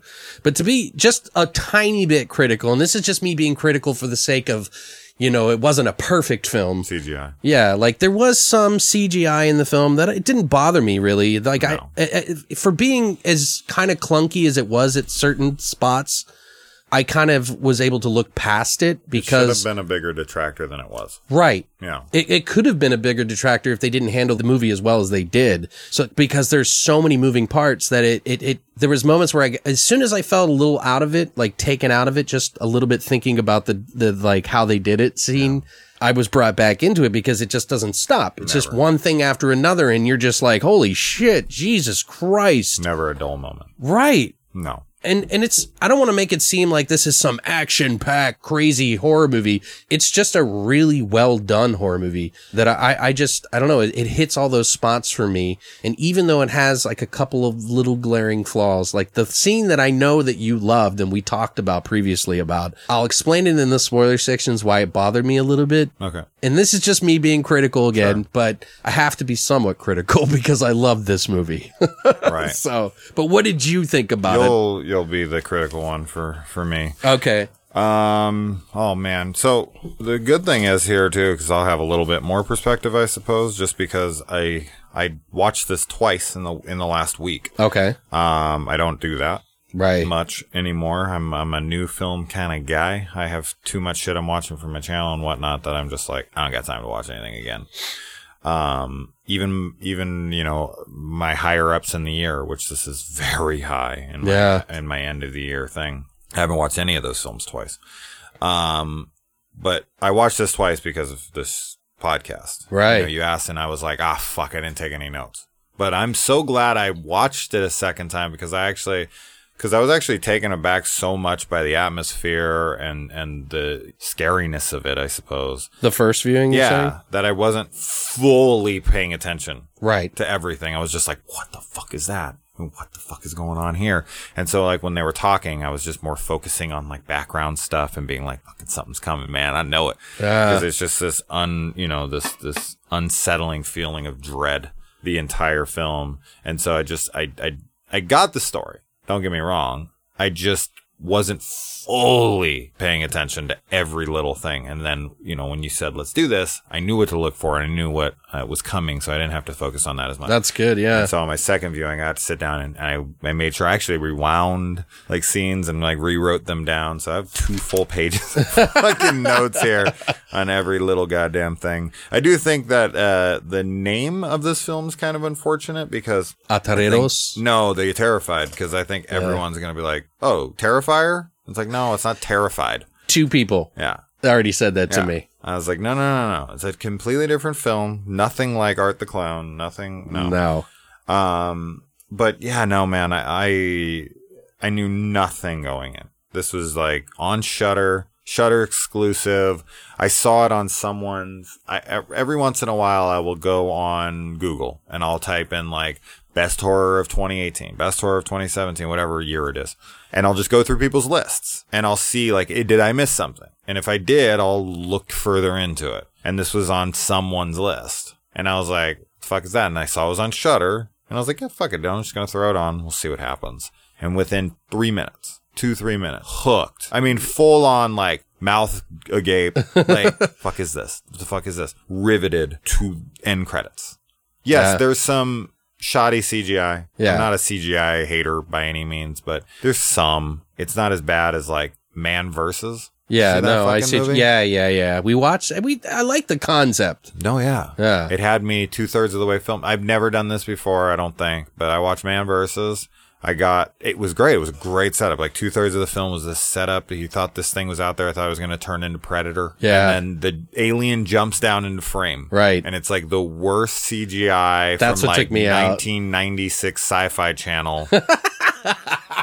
And I, I swear to God, dude, I, I never do this. The second I saw the monster jump down after the huge buildup and excitement, I stopped the movie and I didn't watch the rest. I- I Really? shut it off immediately. I was like, I, no, absolutely not. Will I not sit through this?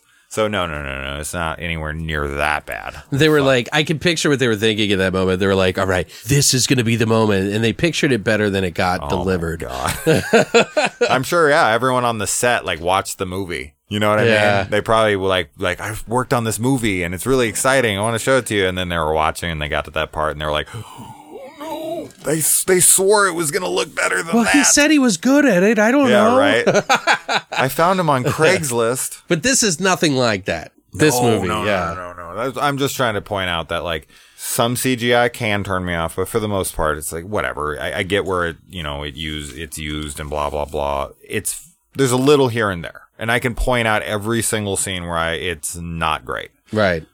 And as we kind of said, it should be a detractor. Right. It, the, it should be more of a like, oh, that looked bad. But the film is so good around it that you don't give a shit. Right. You're like, whatever. Anyway, getting back to this amazing movie, you know, kind Yeah. of thing. So yeah, no, the whole time I was I was absolutely glued to the screen. I thought this is I would put this in the top five best of 2018. I would have to agree. Like, seriously, guys, this is, this movie gets me excited about the independent horror scene. Yeah, like, it, it really, I was just so excited when I saw this. I just, I like, I had no idea that it was going to be this good.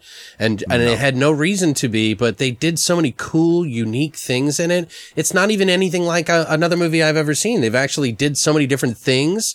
And well, I mean, I'm sure that they got some, you could probably see some influence in it if they told you where they got some of the influence in, but some, most of it was really unique. Yeah. Like and, and we'll get into a lot more in the spoilers, which Jason's want, foaming yeah. at the like, mouth at. Let's get there early. no, I feel like we're ruining this movie already for people. Yeah, they're just- getting expectations like out of control. If you like suspense, if you like a little bit of a supernatural element that kind of like makes you question what the fuck is going on, I think if you like those two things, Yeah, you will get into this movie. The characters are rich. I think they're good characters.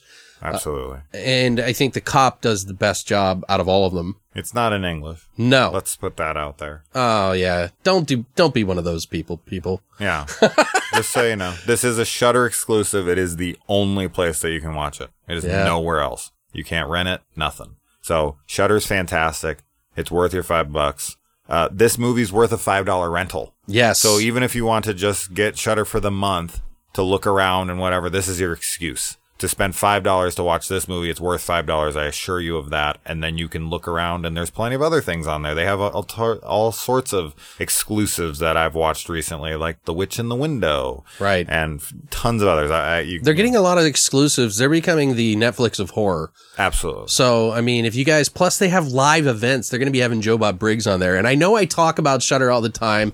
And I wish, if you're listening, Shudder, Yeah. if you would love for us, yeah, we could definitely promote you just for a free account. No, Right I'll suck your dick. for a light, yeah. I will suck whatever Yeah. you put in front of me. But guys, seriously, like legit, this is a good pickup by Shudder. It's a knockout of the park. It's literally going to be in the top five. I don't know where Yeah, it's going to be in the top five, but of all the movies I've seen this year, I've whittled it down. I haven't seen everything yet. Yeah. Uh, there's a few like the Possum movie that you watched that I so really want to see. Yeah. Um, but yeah, guys, if you get a chance, watch this as soon as possible. I even think they give you like a fucking week or two of free Yeah, rental. free. So y you could potentially get to see this for free.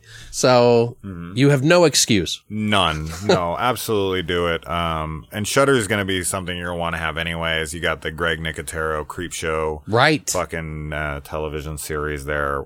Who's not excited? Joe Bob that? Briggs for Thanksgiving and Christmas, by the way. Yeah, and their I mean their their library is great too. Yeah, they, this was, and I bet you they got it on the cheap too because uh, Yeah, no I'd never heard of it. Yeah, Yeah, no one was talking about it, and this is the sleeper hit of 2018. Yeah, dude, you guys really need to watch this. Highly recommended. And now we're going to jump into the spoiler section because we got to. Oh my god, damn. We're So- fucking let's order a pizza. Please We're gonna be don't here a little listen to what we have to say after this moment because I promise you it will indefinitely ruin your experience of the movie that you should be watching on Shudder for free anyway. It's it's we're always going to be here when you want to come back, so just come back and then we'll we can ruin everything for you after you've seen it. But trust me, watch it first, okay? This is your warning. Yeah, warning.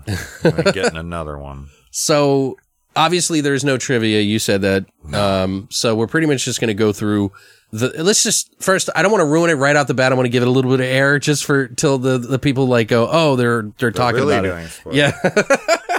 but, uh, talk about that scene, the scene that, that you told me that you loved right off the bat. Sure. As I said, this film kind of just comes right out the gate swinging Right. on me. I, I, I, I love the atmosphere uh, that has built just in the very opening of the film. This, it's very subtle. It's very small. There's this girl and she's just sitting there and she's doing dishes and, and she just starts to hear a low voice that we can't even really hear coming Right. from the sink. And I think that plays into the film a lot Right. because of the water and all that. We'll get to that. But as the, you know, then it moves on to the, you know, the husband comes home and they're talking and she's like, I heard a voice. It said it wanted to kill me. And then it's like terrified. And it's like, okay, like atmosphere was built at that point. And then he starts hearing the knocking on the wall. He thinks it's the neighbor after she goes to the bathroom. He goes over there, hears some fucking weird voices coming from this little speaker box. And he goes into his, yeah. And then he goes back into the house and he hears the banging more and he's just like, that's not my neighbor. And he goes in and like, this is a total, like, I know there will be some comparisons here and I completely understand it, but I thought it was different enough that it was its own thing. I know people maybe compare this to the Tina scene in Nightmare on Elm Street. Oh, okay. Yeah, totally. I could see that. But when he walks in, cause yeah, he's, he's the Rod, she's the Tina. He comes in like, what the fuck is going on? But like, when he walks in and she is just being thrown back and forth. And it's so violent too. That's Yeah. what's so great about it. It's how hard her face is hitting and the way it looks and her body's levitating. And there's just, there's no moment where you would even be like, how, it- like, okay, maybe this is happening. Like you couldn't even get your mind to, for one second, be like, well, maybe it's not how I think it is. Right. You know, like, oh, maybe I'm seeing this from the wrong angle. No, like this is absolutely all of a sudden you are now a believer in the paranormal. What the fuck is happening? I don't know what's happening. And it's just the emotion of the scene. This is his wife. They clearly have a great relationship. She's being smashed back and forth. There's so much blood because you got to think like this has been going on for like five minutes Right. because he hears it. It wakes him up. You can hear it outside, I think, even like a little bit. a little Very bit, like in the background because she's getting so violently smashed back and forth, back and forth, like a little pinball machine. on the bathroom walls. yeah. Yeah. and there's just blood everywhere when he walks in, like on the walls. And it's the first thing you see when he opens the door is just blood. right. And you're like, oh shit, whatever was happening for the last five minutes has been happening in this room the whole time. You're like, what is it? I don't know. It was the way her body was being thrown back and forth, the way it looked. It just was frightening. It was so Yeah. terrified. I was terrified. Well, and he's even trying to hold her to Oh, keep no, her from doing it, and it's just what's so yanking her out of her hand, his hands, and you see her like. Okay, see, here's my problem with the, the that that scene in particular. I think that they showed it too quick. I think I know why they did it, and I understand why they chose to show her floating back and forth. But I feel like if they would have just showed one side of the wall with the blood and slowly pan the camera just a little to the left while they were shooting this and then seeing her face hit the wall back and just on one side of the wall and then revealed, it would have just, see, this is me being picky, Sure. but I'm being picky for, because there's, it's really hard for me. Not to be picky, like, but just that for whatever reason, I think it was too quick of a reveal to me. But this movie kind of does that with this, you know, with their Yeah. lore. They just kind of throw Let you it into it. out there. Right. I think the reason that this works for me is because I think what you're saying is more for the audience. It's more of an aesthetics choice of Right. like, oh, well, if we show it like this, well, maybe she's just banging her head. And then it's revealed, oh my God, she's levitating. Right. Like, like that would be double shock. Right. Like it's the first shock of like, oh my God, it's her banging her head into the wall. And then it pans back and it's like, oh no, it's something else that's levitating into the room. Right. But I, I get where you're coming from from a viewer's standpoint. But I think in the moment why that worked for me is because that's how he's seeing it. We're Right. seeing it through his eyes. Like good he, point. he didn't come in and see it banging and then go, what am I looking at? No, he's walking into something that's so startling to his mind, to his beliefs, to his understanding of how the world works that he's so shocked in that moment he can't even because I think that if he would have walked in, it would have been a slower build. It would have been like, what is she doing? Oh my God, are you okay? It's that shock, that instant, like all of his prior beliefs have now been shattered to the point that he is shaken to his core. He doesn't even know how to respond. And when he goes to try to stop it from happening, he can't. Well, I this guess- thing is so strong that he's like, he throws himself down and he's like, what the fuck do I do? And he yells out, what the fuck is going on? Right. I mean, know- that's a definitely good point. Maybe they could have done something. I just, I felt like it just, it laid its balls out too quick for me. And, it, and, it, and, and I mean, the, the CGI that they did there, cause they used a rope. It was like she was just hanging and she was legit, um, legitimately hitting the wall, guys. Absolutely. Like, I mean, kudos to her. And then you see her face and everything like that. But maybe if they would have shown her hitting the wall through the crack of the door or something like that, maybe, I don't know. It just, I think the initial shock, what you're saying makes perfect sense. Mm-hmm. But for whatever reason, it just took me out a little tiny bit just at that moment. It wasn't as shocking as I wanted it to be because they're, what they do well in this movie is the suspense. They're, these guys, whoever did this movie, whoever worked on this, I, I, maybe I'm speaking too soon, but I think they're masters Yeah. at suspense. Absolutely. They really like have a fucking commanding presence to this Yeah. Just putting you uh, being able to put it out there in the open like you because it is a good scene but just doing that out in the open and then having some sort of this play like all the way up to that moment that is amazing like what they did right there is uh, so perfect like leading up to it him going outside it's like a misdirection thing and then still building that suspense like what the fuck so anyway Your, your opening in a, in a movie like this should be able to stand on its own as a short film. Right. That's how I feel. Like, I always point. feel like a movie like this if you cut it off right there when he yells out what the fuck is going on, credits roll, you'd be like, that was fucking one of the best short films I ever watched. It's such a great introduction to your horror movie of like, wow, that was memorable. It's like, even though I'm not a Scream fan, that opening with Drew Barrymore would have been a fucking amazing short Right. just incredible. It's the best part of the Scream franchise, in my opinion. Um, but this film does that so well. It really brings you into it, but it, it doesn't, uh, what a lot of films do, not wrong, but something that this film does the opposite of, of is usually what happens is the film will start heavy.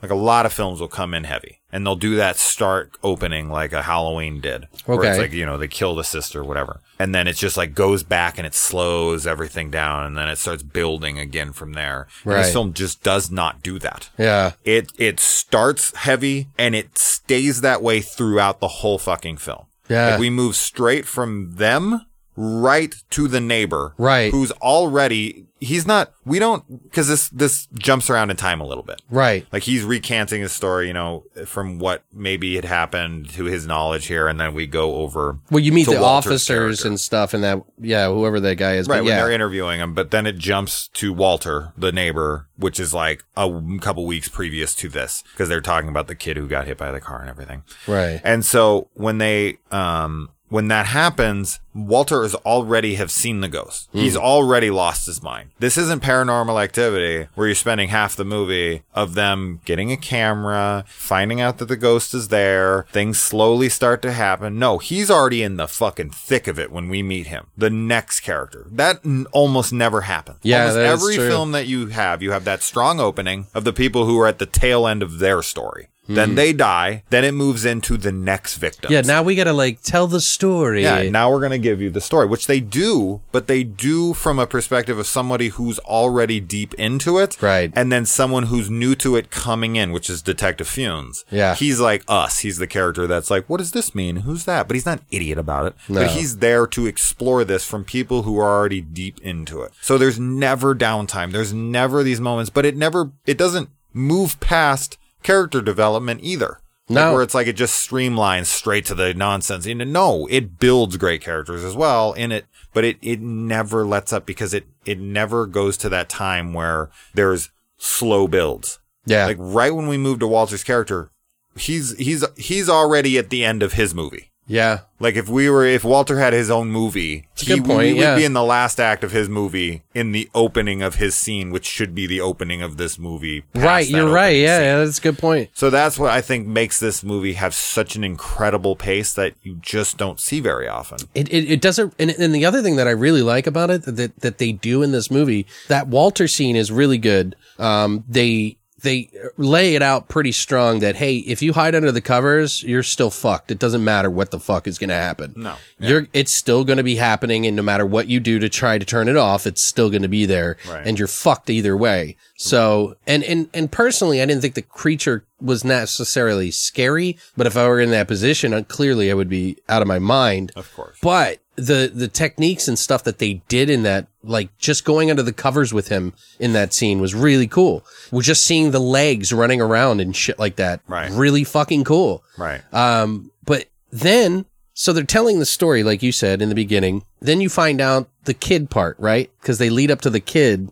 Yeah, he gets hit by the bus. Right. Because Walter's losing his mind in the house. He's been trying to reach out to some of the characters that are in this movie who are like a paranormal investigation team or something, and he needs help and he's going crazy. Right. And it's been two weeks later, and then his neighbor dies. He's disappeared. Or no, this is right before the. The the woman dies that's getting slammed against the walls, right? He's That happened before this. yes, Right. Correct. there was He's a kid that a kicked his ball into his yard. Right. And, And- he's trying to get a hold of Albrook. And so he can talk Right. to her about this. He's trying to figure out what the fuck is going on there. And he's trying to get more meds because they're not working for him. and, you know, they're like, oh, we'll call you back. We'll call you back. And then, of course, he disappears. And so she shows up. And, of course, the happenings have happened across the street with the kid. Right. Now is turned back up from the dead. Dude, when that bus, uh, the scene where the kid kicks the ball into Walter's yard, drinks out of the water fountain, just the whole dance up into that, and then he sees, he's like, "Hey, get out of my lawn! You know, you're not allowed to be here." Turns and then the kid's scared out of his mind, backing up bam, Bam. just hits by a bus, and I was like, holy and doesn't shit. cut. It's not a fucking cutaway. No. No, you see a bus obliterate a child. Yeah. Fucking throws him, dude. I mean, I, I, I hate to rejoice in a situation like that. And I'm sure it's kind of like weird for you being a parent as well. you just don't see it enough. So yeah, know yeah, it's good that they had the balls to fucked do that. Yeah, it looks great, man. He's just boom, man. He gets an, just absolutely annihilated. Reminds me of uh Insidious three. Right. Yeah, I guess you're right. Kind of. Yeah. She gets hit by the car. Spoilers. Um, but yeah, so so yeah, he gets hit, and then that's when we move into uh, Funes coming, and he calls up Wano, the medical examiner that he'd worked with for 20 years, and he's like, "I need your ass down here. I need your opinion." Like because Wano had had previous, you know. Um, moments where he had seen some unexplainable shit. That's right. Come back from the dead on his table. A man who'd been dead for days, and Stood up and talked and to a woman who'd taken like uh, 14 bullets to the head and they opened their eyes and he's just like he believed in the paranormal but could never you know and he he went to paranormal uh, uh, seminars and whatnot and that's where he knew of of Albrook um, and her and, and Rosentalk, her her her other colleague who comes in on this, they uh, she's coming over to investigate Walter's house, and that's you know when uh, Wano recognizes her, Right. Like, as a coincidence of like, oh shit, what are you doing here?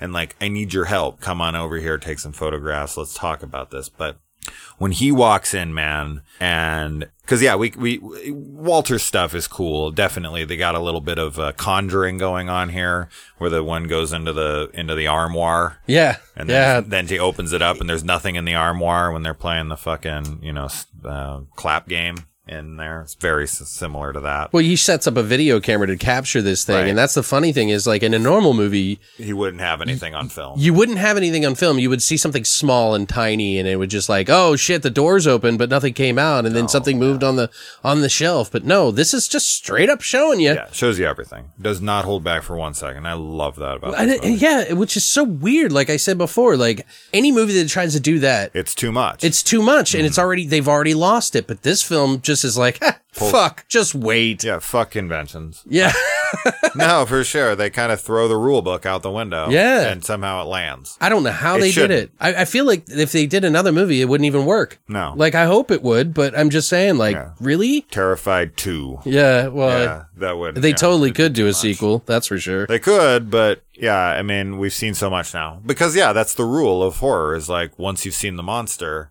you have like five minutes to close it out because then it starts to become fatigue. I think it's because the film is ever changing. Right. It's the it's it's like almost an anthology in a way where the monster that we see in in like okay, for instance, the opening is this woman being smashed in the wall, so she's like Right. being uh, you know taken over by a poltergeist. Right. Then the second thing we see is when Walter is being attacked by a fucking demon that looks like something out of maybe The Descent or something, and then it moves into a dead kid at a at a at a kitchen table. Which I loved that part, dude. That's like the one of the most fucking scary things I've seen in a film in a while. And if I, I was texting my brother and I'm like, dude, I think they used a real dead kid. yeah, it looks so good. So real. It was fucking terrifying. Like the look of the child looked like a dead kid was dug up from a grave and thrown to be fucking. I mean, I, I I'm no fucking like I've never done any yeah. autopsies Right. or anything, but Right. I haven't done this to it is a confirm, it is a what I would really good looking dead kid. Let me just tell think. Yes.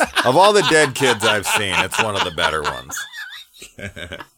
of all the ones in my basement at the moment, I can tell you, I can confirm. this is the number one. Yeah, that's that's where I got the the the uh, Michele so Soavi. Yeah, I Um, don't know how to say his name. That's his name. Uh, some Okay. Dylan actually, Dylan Clancy. He said, "I hope I don't church. sound like a dick," but uh, he's like, "It's Michele Soavi." yeah, and from I was like, Cemetery Man. Yeah. Yeah. But that's why I got that feeling because the dead in that movie look very similar uh, to this kid in a way, only not as putrid. and he's not on a fucking dirt bike Right.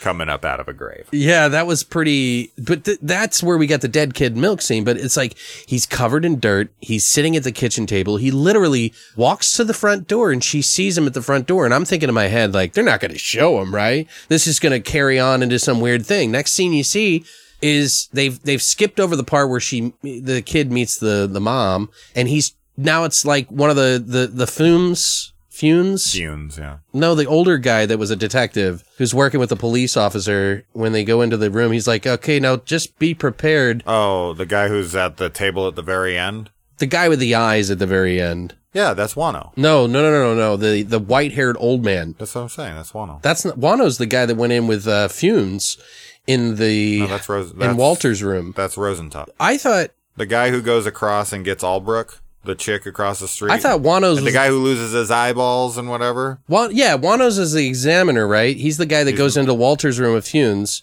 Yeah, and the same guy. Yeah, and the the other guy that was in the house with the woman with the dead kid though is I don't know what other guy. There's he's just- like balding, white-haired old man who Funes is like, "I am losing my mind right now." He's like, "Don't turn off the lights. I don't want you to turn off the lights ever again." Yeah, that's Rosentalk. Oh, that's what I was saying. Rosenthal. Yeah, Rosentalk is the per, is the is the other doctor Right. that's with Albrook. That's Okay. her, that's her colleague. That's who she brings in to help them. But he's Right. not in the kid's house until I just don't know what his- they bring her on. what is he? He's just like a friend of hers that Yeah, that they're used to they're be- they're a team. yeah, They investigate together. right, He's there. They needed a person in each of the three houses right, okay. because they're trying to they're trying to investigate each of uh, of the houses all on the same night and like kind of radio across to each other. But he doesn't. Rosentalk doesn't come into the movie until after they get Albrecht to to sign over like they're going to start staying there at the house. Because remember, they have to go and talk to uh, Mr. Blumedi and get him to sign over the right that they can stay in his house Right. after, and that's when Rosenthal comes into the movie. Right. Okay. That's another thing I really liked. But that kid scene, though, man, at the table, Oh my god! them and the conversation that they're having is so Tarantino esque in a way. Yeah. But not in a silly fashion, but still like everything that they say is really important. Absolutely. And everything that's going on is just you. It's, it's, it's the best example I could give. It's like having a dead kid in the room and trying to have a conversation about some normal life. right. It's right. that whole idea. Like, Let's not talk about the big elephant in the room. yeah, dude. And then the kid knocks over the glass of uh, milk. Yeah. when the lights are off, and that's when you kind of get an idea. And when he looks over at him too, it looks like the kid wasn't looking at him, and then he was. Right. You know what I mean? You're like when he, toying with when him. he looks at him and he looks back, and it's like a close up of this kid's face, and it looks like he's staring right at him. Usually in a movie, it would be like loud noise, and he'd jump back and whatever, and it's like he's just like, was he like that?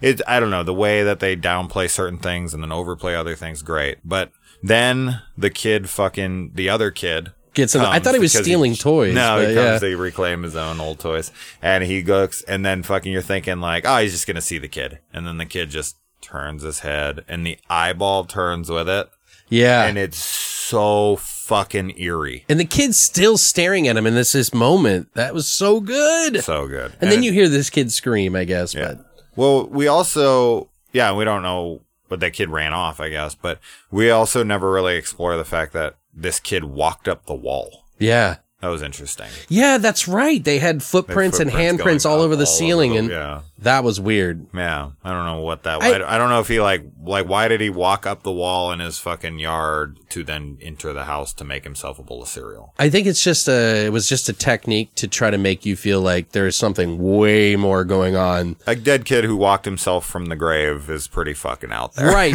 But then on top of on the it, to see little fucking cartoonish footprints on the ceiling and on the wall. Because I don't think anything else in this movie walks on the walls or anything. no, they don't No, show anything. We don't really see anything like that. So that's why I was like, it's not really fitting of anything else in this film. But see, the Void did stuff like that too. They had Yeah. like weird little obligatory things that didn't I'm not make saying sense. it's it's wrong. It's just Mm-hmm. it was weird to me that it was introduced and then never explored. right. It was just like, well, we know he walked on the wall. Maybe they just maybe they tried some test shots of it and they were like, that looks too stupid. you We're- might we're be gonna- right. We're yeah. gonna keep that out of the movie. We'll just show the footprints because we don't get to see him enter the house. He's just there. And I do like that they bring up because this is the first thing you would think. It's like, did the mom in a grieving moment go and dig this kid up? Right. like Makes and, sense. and say stage him and i was like oh thank you for mentioning that because that would be absolutely you need to address that that's fucking the first thing i would think like okay she's nuts well, She and the guy that's like actually into the paranormal and all this other stuff is the one pushing that idea. And it's the, the, the, the cop who's actually saying, I, I don't know. yeah they both kind of are in agreement because he's like oh can you run these tests and he's like you're hesitant and he's like i am and he's like you don't think this is what it is do you and he's like you think you know there's something more sinister at play here It's Right. just like yeah, I do. Like, I don't think it's going to come back right. Like, they're both believers pretty much from the get go. And I like how the cops are just like wanting to get the fuck out of there. Yeah. They're like, just let me out of here. I don't want to be in this building. Can we go? the cops are like, can we leave? And they're like, yeah. And they're like, let's get the fuck out Dude, of here. everybody but everybody Fune. Well, everybody that the professionals that are there, Yeah. the the Jan- Janos and uh, the old lady, I can't think of her name, Albrook. Albrook, and then uh, Rottenbach, I Rosenstock. Okay. I watched it twice. I'm sorry, yeah, I didn't catch all that, It's okay. but uh, and they didn't, yeah, they didn't even have it on IMDb. Uh, but yeah, like their demeanor during all of this that's going on is so normal. It's kind of upsetting as a viewer. You're like, because they deal with death all the time. Yeah, they're like- so used to it. Right, exactly. And they're like, nothing shocking. And even Wanos is so excited at one point where he's like, check this out. Yeah, You can't see him under the bed, right? right. He's so And then he goes around to the other side and it's like this long draw. And then he's like, look, and you see his little feet moving around underneath. I was like, what the fuck, dude? Like, right. if Funes is like, nah, nah, I'm done. Not to be did- the not to be the dick, but that was Rosenthal. I thought that his name is Wanos. I swear to God, his name is Wanos. I swear to God, that's No, when he shows like he's like, look, there's nothing there, and then he walks him around to the other side and he sees the feet. That's Rosenthal. Yeah, because they see nothing under the bed this way, and then when they walk around to the other side, there's feet that are hanging out. Right. And Wano walks around to the other side of it. He's yeah. like, oh yeah. Dude, the excitement on his matter face. is, but it, it- yeah, yeah, the excitement on his face was like so kid happy. joy, and like I was like, no, no, no, no, no, no. That's not that's not something I would be excited about. Like, why are you being so excited about this? No, to my memory, Wano never, he's only in that house, the other house the whole time. And then he gets stuck in the armoire or the, the desk or whatever. Yeah, the thing under the it bed was definitely. I don't know. That might be the old man, right? You Right, might be is. right about that, but I'm pretty sure he stays in that that that room the whole fucking time. Yeah, they're all, whatever house they're in is the house they're in the whole time. Like- Right. Like, uh, Well, except for Fumans. Albrook's over here, and then, you know, Rosentalk's over here, and then F- is Wano's over here, and then Funes moves back and forth to each house. He's Right. the only one who moves throughout the houses. They're all in three different houses. Um, but anyway, yeah, so, um, yeah, so then, I mean, that's, yeah, you think like, oh, they're going to slow down. They're going to fucking try to explain this, this, and that. No, they're actually explaining things while scary shit's happening. Oh, no, no, here. Yeah. Um, no, they definitely are. And it's it's and it's so drip fed perfectly. I don't know how to explain it. And then added they add something else that fucks up. Like like when he calls the fucking calls Funes over at at uh where Wano and him are Right. at Walter's house. Right. And he's like, There's a there's something weird going on and you see an old dead man from one pane of the window so to the other. I was like, That's so cool. Well, yeah, I mean that kind of speaks to my own personal beliefs. I don't really have like any like stick beliefs of anything, but one thing that I've always thought when people are like, "What do you think about uh, paranormal and, and ghosts and whatnot?" and I'm like, if ghosts exist, which I I'm not sure they do or they don't, I really care honestly, but like I don't really think they do. I think what happens is that there are different dimensions. Right, And okay. There is moments where we get glimpses into them. They're not ghosts, they're just people that exist in a different dimension than you do, and in their world you're the ghost. Right. Like you're haunting their house in their world. Like the others. right. Yeah. And so in this movie, I love that that's explored. That they that they take it from like like that lightness, like light and dark exist in the same place at the same time, but are in different dimensions from one another. Right. And that they can be seen from different angles. Because this way they're in our dimension in this way because that's how dimensions works this is like a fourth dimension this is because we can't see things if you you can watch fucking neil degrasse tyson or you can actually a really great one is carl sagan explaining dimensions it's Right. a great video if you ever get i actually have seen stuff, all oh, of that stuff. Oh, there you go. He explains how we wouldn't be able to see the fourth dimension because we can't see the angle. We have no perception of the fourth angle that would bring a fourth dimension into play here. Right. Okay. And so that kind of plays to that, where like you can look at it like this and you see them, and then you can look at it like this and you can't see them. And I love that that's there But one thing that I gained on my second viewing that I just didn't pick up on my first viewing, because as I said, I was more into the scariness of all of it and all mm-hmm. that stuff, is I didn't really connect too much with what was going on with the mother and and his relationship with her. Like I knew they dated, but I didn't really get what was all going on there and I didn't really catch a lot of the stuff with the microbes in the water and how that transferred Yeah. and all that stuff like that. She did mention it. I remember that. Yeah. That's how I like. I really paid Don't drink the tap water. Yeah, it's the tap water is what's fucked up because that's when the kid gets hit by the bus. As soon as he drinks from the tap water, he's killed. right. That's right. Right. So it's it's a theme throughout the movie is the water is what's taking this, and then the reason that he kind of gets be able to go back into it, and it's quick scene, and I I didn't I didn't catch it in my first because I wasn't even paying attention to the whole water connection, but in the in this version I watched I, I or this this uh, time that I watched it, I noticed that the way that he gets down in there is there's a guy who's out there and he's cleaning the blood up. He's one of the the police workers or whatever, and he's spraying the water, and the kid's blood's running down into the sewers which is where she's hearing the voices come from. Oh. So his blood is getting down into the water and it's connecting with the microbes. Then it's going and it's suit and sinking into the fucking, uh, you know, the grave. That's how they're able to possess his body. Okay. So I con- I connected it way more on this viewing of like, okay, so the, the water is the bridge between dimensions. And there's these, these microbes that live in the water that's able to transcend both sides of it. Okay. And so they're able to go through the water and possess. And that's how when he drinks the water is kind of when he takes it in. Well, the other thing is, is that the the woman Albrook, Mm-hmm. Okay. she uh she actually was like looking through the crack in the wall Mhm. And sees Walter in Yeah. some sort of perceptive uh, angle or whatever that she sees him and he's got green eyes Mm-hmm. and he's like behind the wall kind of seething and looking at her and he, she, they're having a conversation even right before somebody else Funes walks back in I didn't realize that was Walter the first time I watched it. yeah Yeah. and then Caught and then that the he you time. see like this creature walks through the crack in the wall and just grabs her head and snaps it back Yeah.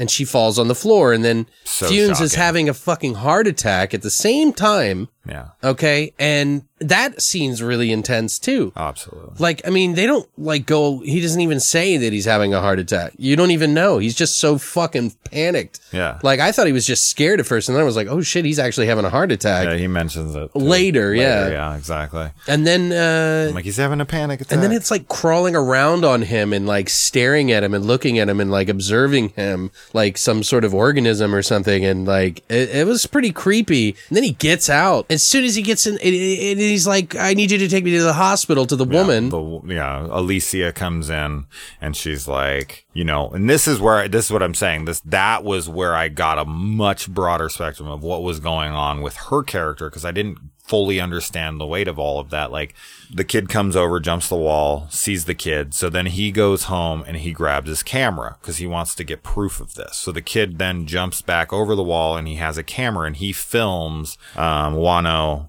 And. Funes taking the kid and throwing him in the um, uh, refrigerator because they don't know what the fuck else to do with him. And then they throw something up on there, and then you know they the mom, which they injected with liquid uh, Valium to put her out. So that she wouldn't remember any of this. She wouldn't be awake for the trauma of taking the kid out. And they tell her like, no, it's not a big thing. But she finds out in from the video that they clearly think something's up. And so she then finds and gathers and goes and digs her kid up and finds that this thing's been covered in concrete, right. clearly for a reason because they don't want him to get out again. And she's like, How could you fucking steal my kid from me? He tried to return to me and you made me feel like I was a crazy person. I'm supposed to trust you. We used to date. We were romantically involved for years. And here I am. I trusted you to tell me what was going on. And she finds out that her kid was actually moving, that it did actually come. Right. home. It had like a something to tide you over. And you throw him in a box and then puts concrete over it. Yeah, that was so funny too. What he said, "Can I get get two bags of concrete?" Right. And I was like, "Oh, that's kind of dark a little bit." We got to bury this motherfucker and make sure he stays down. I love that he has like, you know, clawing marks on his fingers from Right. trying to bring himself out of there. Little details like that was really cool. Yeah, absolutely. But I- it And was a little feet are weird. soaking wet. Right, you know, dripping. dripping wet because of the water. But yeah, no. So then she comes in and he, she's like, he's like, can you help? He's very active for someone having a heart attack. Yeah. He goes off and smokes a cigarette. That's what you want to do when you have a heart attack, people. Go grab a cigarette. That, that'll that'll make you recover. He runs around and does a lot for someone having a heart attack. It's like if he is having a heart attack, that's a fucking stretch that he's able to do all that he's able to do. Um, you can't really move around when you're having a heart attack. Yeah, no, I don't. Um, I, I mean, it was a little unbelievable there, but but and he's near death. but all these little events that happen, like he's having a heart attack, the thing crawls over him, y- you know, then she walks in to save him, and you think it's like, okay, a breath of fresh air. I'm I'm able to breathe now. The tension's subsiding. No, she gets in the car. The dead kid's there, Oh, and he's like, up. "Fuck that! I'm not getting in that car." And he's like, "I'll drive myself," which is totally ridiculous. Yeah. If you're having a heart attack, you're gonna fucking crash if, No. you even able to get in the car. And then he starts the car, oh and Oh my who God. comes running out but Albrook Yes. with the broken neck, looking like something out of the In thing. the mouth of madness. Yeah, or yeah, there, yeah, Remember? that too. Yeah, Fucking Styles. I don't even know where what she said, but yeah, neck backwards. dude, that was creepy as fuck. And then and and then he's just panicking. He's like, "I'm driving away." Man, dude, just like all those beats, man. Like Over, yeah. it's like unrelenting, unapologetic. Like Beats you over the head with it. yeah, it's like fuck, dude. But It- in a good way. I think yeah, and that's what I loved about it. I'm like, dude, Jesus Christ,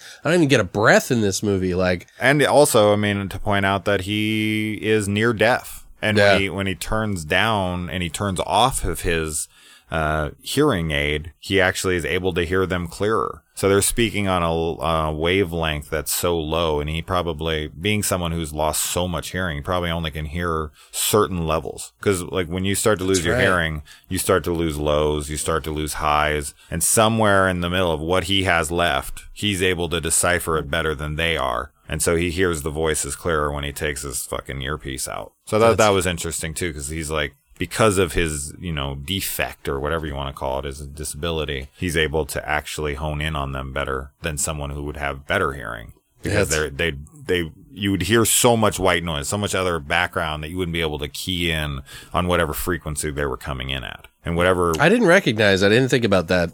Mm-hmm. But I, I did. I do remember him having a hearing aid, and I'm probably gonna have to watch this again. yeah, I, which I don't mind at all because I'm ready to watch that again. Because That you see when he takes it off and he turns it down and he takes it off, that's when he starts to hear the voices coming. He hears the things much clearer when he can't really hear that's right. because there's no background noise anymore. It's all just focused. And I thought that was cool because that plays with dimensions and that plays with different levels of frequencies and, and where they would be, you know, kind of um, coming from. So I thought that was neat. Um, I didn't really care for, and CGI, yeah, there's some CGI stuff in here, and I didn't really care for uh, Wano's character when he rips open the dresser that he's in, and you see his face, and it's clearly like composited in there. It just Oh. didn't look good. Yeah, it looked a little funky there. It looked, yeah, it looked really off. Um, although his eyes at the end were weird. They were they weren't like because he said he like stuck glass shards into them, but Yeah, they weren't right. like that. They were like full over and like like this- bug eyes or yeah, something. orange, Yeah. like neon. they were like glowing and pulsating, like with light almost. Yeah, it was weird. It was, It- it, was interesting. Yeah, it was almost like we were in. I, like I get a mix of like the Stranger thing or Stranger Things, uh, creature dimension thing. Mm-hmm. Yeah. I, I also get like that one movie where they that guy who died and uh, made that movie before he passed away. the evil within. The Evil Within. I get a Such a little, movie. little, little, little vibe of that at, at, times, but it, it's definitely not borrowing from anything that I can think of. And I mean, maybe, but I, I love the fact that just there's so many things in this film that are really well unique. One of them is that that three people split up or three groups: Albrook, Wanas, and uh, Funes go into a room. So, but they show them all entering at the same time. Everything is bouncing between all of these three houses. So it's like there's so much going on at one time. For the viewer, it's, you're going to get like thrown sideways with this shit. You know what I mean? Yeah. And if you're listening now, and I hope you didn't spoil it for yourself because Hopefully. we, we fucking ruined it for you if you did. Is there much more to really say other than that? I guess here, yeah, at the end, we move in because he goes down to burn down the house. And he comes back, he throws the gas all over the house. I don't know why the gas is blue. Um, Uh, petrol. is that what it looks like? Is it blue? Oh, okay, cool. I didn't know. I was going to ask you. Do you know? I don't Yeah, know. Okay, yeah. There you go. Um, so yeah, he douses it because we didn't even talk about something else really fucking sad in this movie. He comes back and, and the mom is there and she hung herself. And it's like, oh, so heartbreaking because, and it's really cool too because when he walks in the house very like quick, he walks right past her and if you, if you blink and you miss it, but she's hanging in the background. The fuck was that? Wasn't that somebody hanging? And then you're like, was that a, what was that? And then he comes back and then he looks up and he sees her and he's like, I love that kind of stuff. I love little glimpses of like what's to come. And then you like walk away. I love background hangings too. For some reason, like the one in the visit. Yes. Oh, was I know what you're talking what about. the fuck? When just someone's hanging in the background is just fucking gnarly. But it's so sad. Like she was such a broken woman. Like like not weeks ago, her life was totally normal. Then her kid gets hit by a bus. She's trying to deal with that. and she was a then police officer, right? She was his partner. I know they were romantically involved. Yeah, but they said partner quite They a few partner, times. but I don't know if that was just a bad a mistranslation. Yeah. mistranslation. Like they were boyfriend girlfriend. Maybe I missed that one. Maybe that will come up on the third view. I don't know. I didn't see that In one maybe- week, huh? Maybe I'm wrong. No, I won't be watching this game for years. But uh, hopefully, Years, fuck that. I'll watch this every year, and I really hope that Shudder, if you're listening, um, please put this out on Blu-ray. Please, whatever you do, if it's if it's not already out, like please give it to us And like update that. IMDb. Like I really don't. I, I'll pay for your service anyway, but please give me the fucking Blu-ray. I like to collect. If the world gets shut down tomorrow and we have no internet, I still have that movie. That's the way I look at it. But yeah, so they go in and and they have um, you know, they go back to talk to Blumetti after this because he goes down to burn down the house. That's right. and he's missing somehow like because uh, you think he's beat him but now he's just a fugitive because they think that he killed everyone and burned down the house with them in it and to try to cover up the evidence of all the people he murdered Right. because that's how they come at Blumetti. And Blumetti's sitting in there having not killed his wife, having to be in prison. It's been a year later now. He's been in prison for well over a year. They told him they were going to get him out. He had all this hope. And then he comes back and it's like, nope, sorry, you're staying in here, you wife murderer. Yeah. And then he comes back and he's like, oh, well, now Funes, who you knew supposedly killed all these people. And I love the whole, like, the whole ending where he's just like, he's like, who's that? Yeah. Who'd you bring? you who's bring that guy? you? Did you bring him with you? And then he brings the picture and he's like, "Oh, it's it's fucking um, Rosentalk." He's like, Yeah. "Yeah, he followed you here." And eh, I'm not really huge on the chair being thrown at the screen. a little It's cheesy. a little stupid, But- um, not a great ender, but still fucking great, man. Just to think that like he didn't get away like he didn't save the day. Right. Not to our knowledge, because he disappeared. He didn't die. He's having a heart attack. Because when the house is burning, the fucking the the the you know Wano is there with his eyes bugging out, and he's looking at him, and then he looks at him, he looks at the house, and he looks at him, and then it cuts, and we don't see them ever again. And then it just says a year later, and he's missing. And it's like we're we're looking for him. He's a fugitive. He's wanted for these murders. And then they're like, they don't believe in anything. And he's like, their ghost is there with you. And then they get to find out. Like, it's like it just keeps filtering in new people to find out about this so that they can go off and die. And then Pretty uh, much, you yeah. know, the no one's safe. You should No. be terrified. Yeah. But yeah, man, I, I think I think overall though, like, I mean, if you had to give it a score, what would you say? 9.5. Yeah, that's probably where I'm at too. Yeah. Just some shoddy CGI here and there. But they did what they could, and and you could tell that this movie it was a low budget, but it wasn't like like you could it wasn't like oh yeah these are shitty actors or anything like that. Oh, everyone was very good in there. Yeah, like they you could tell they like really gave a shit about every fucking part in that movie. And just, I don't know, man. This is a wild ride. I'm so glad I watched this. I'm so glad we got to talk about it because I am, it's going to be a contender for top five and that. Absolutely. I don't know what it's going to be, what place it is, but It's there. yeah, it's definitely there for me. So. And I've, and I've said this before, even if it was number one right now, I would love for five films to come along this year that are better. right. Fuck it. Yeah, that's true. Yeah. Worst case scenario, I just watched six amazing movies. So Yeah. Well, I'm what I'm going to do is I'm going to be watching all of the ones that I picked yeah, top five. and watch them again. Yeah. You know, back like, you know, I'll probably spread them out so I don't like saturate Too much. my thoughts about things too too much. Just do one a day, Hmm. you know, and then figure it out. You know, so but yeah. So if you guys have seen this, I mean, what do you guys think? Like let us know what you think. Yay or nay? Did you enjoy it? Did you love it? Did you hate it? If you hate it, you're dead to me. Um yeah, just unsubscribe and come subscribe to my channel. Yeah. uh, but yeah, man, I am really glad you came on. Um, I think this was a good, uh, good show, man. Yeah. we had a lot to say, huh? And we sure did. Thanks for having me. Yeah, dude. And uh, guys, next week will we be back? We will have somebody else on at, at the very least. So just tune in on Monday. But other than that, guys, hope you have a great rest of the week, and we'll see you soon.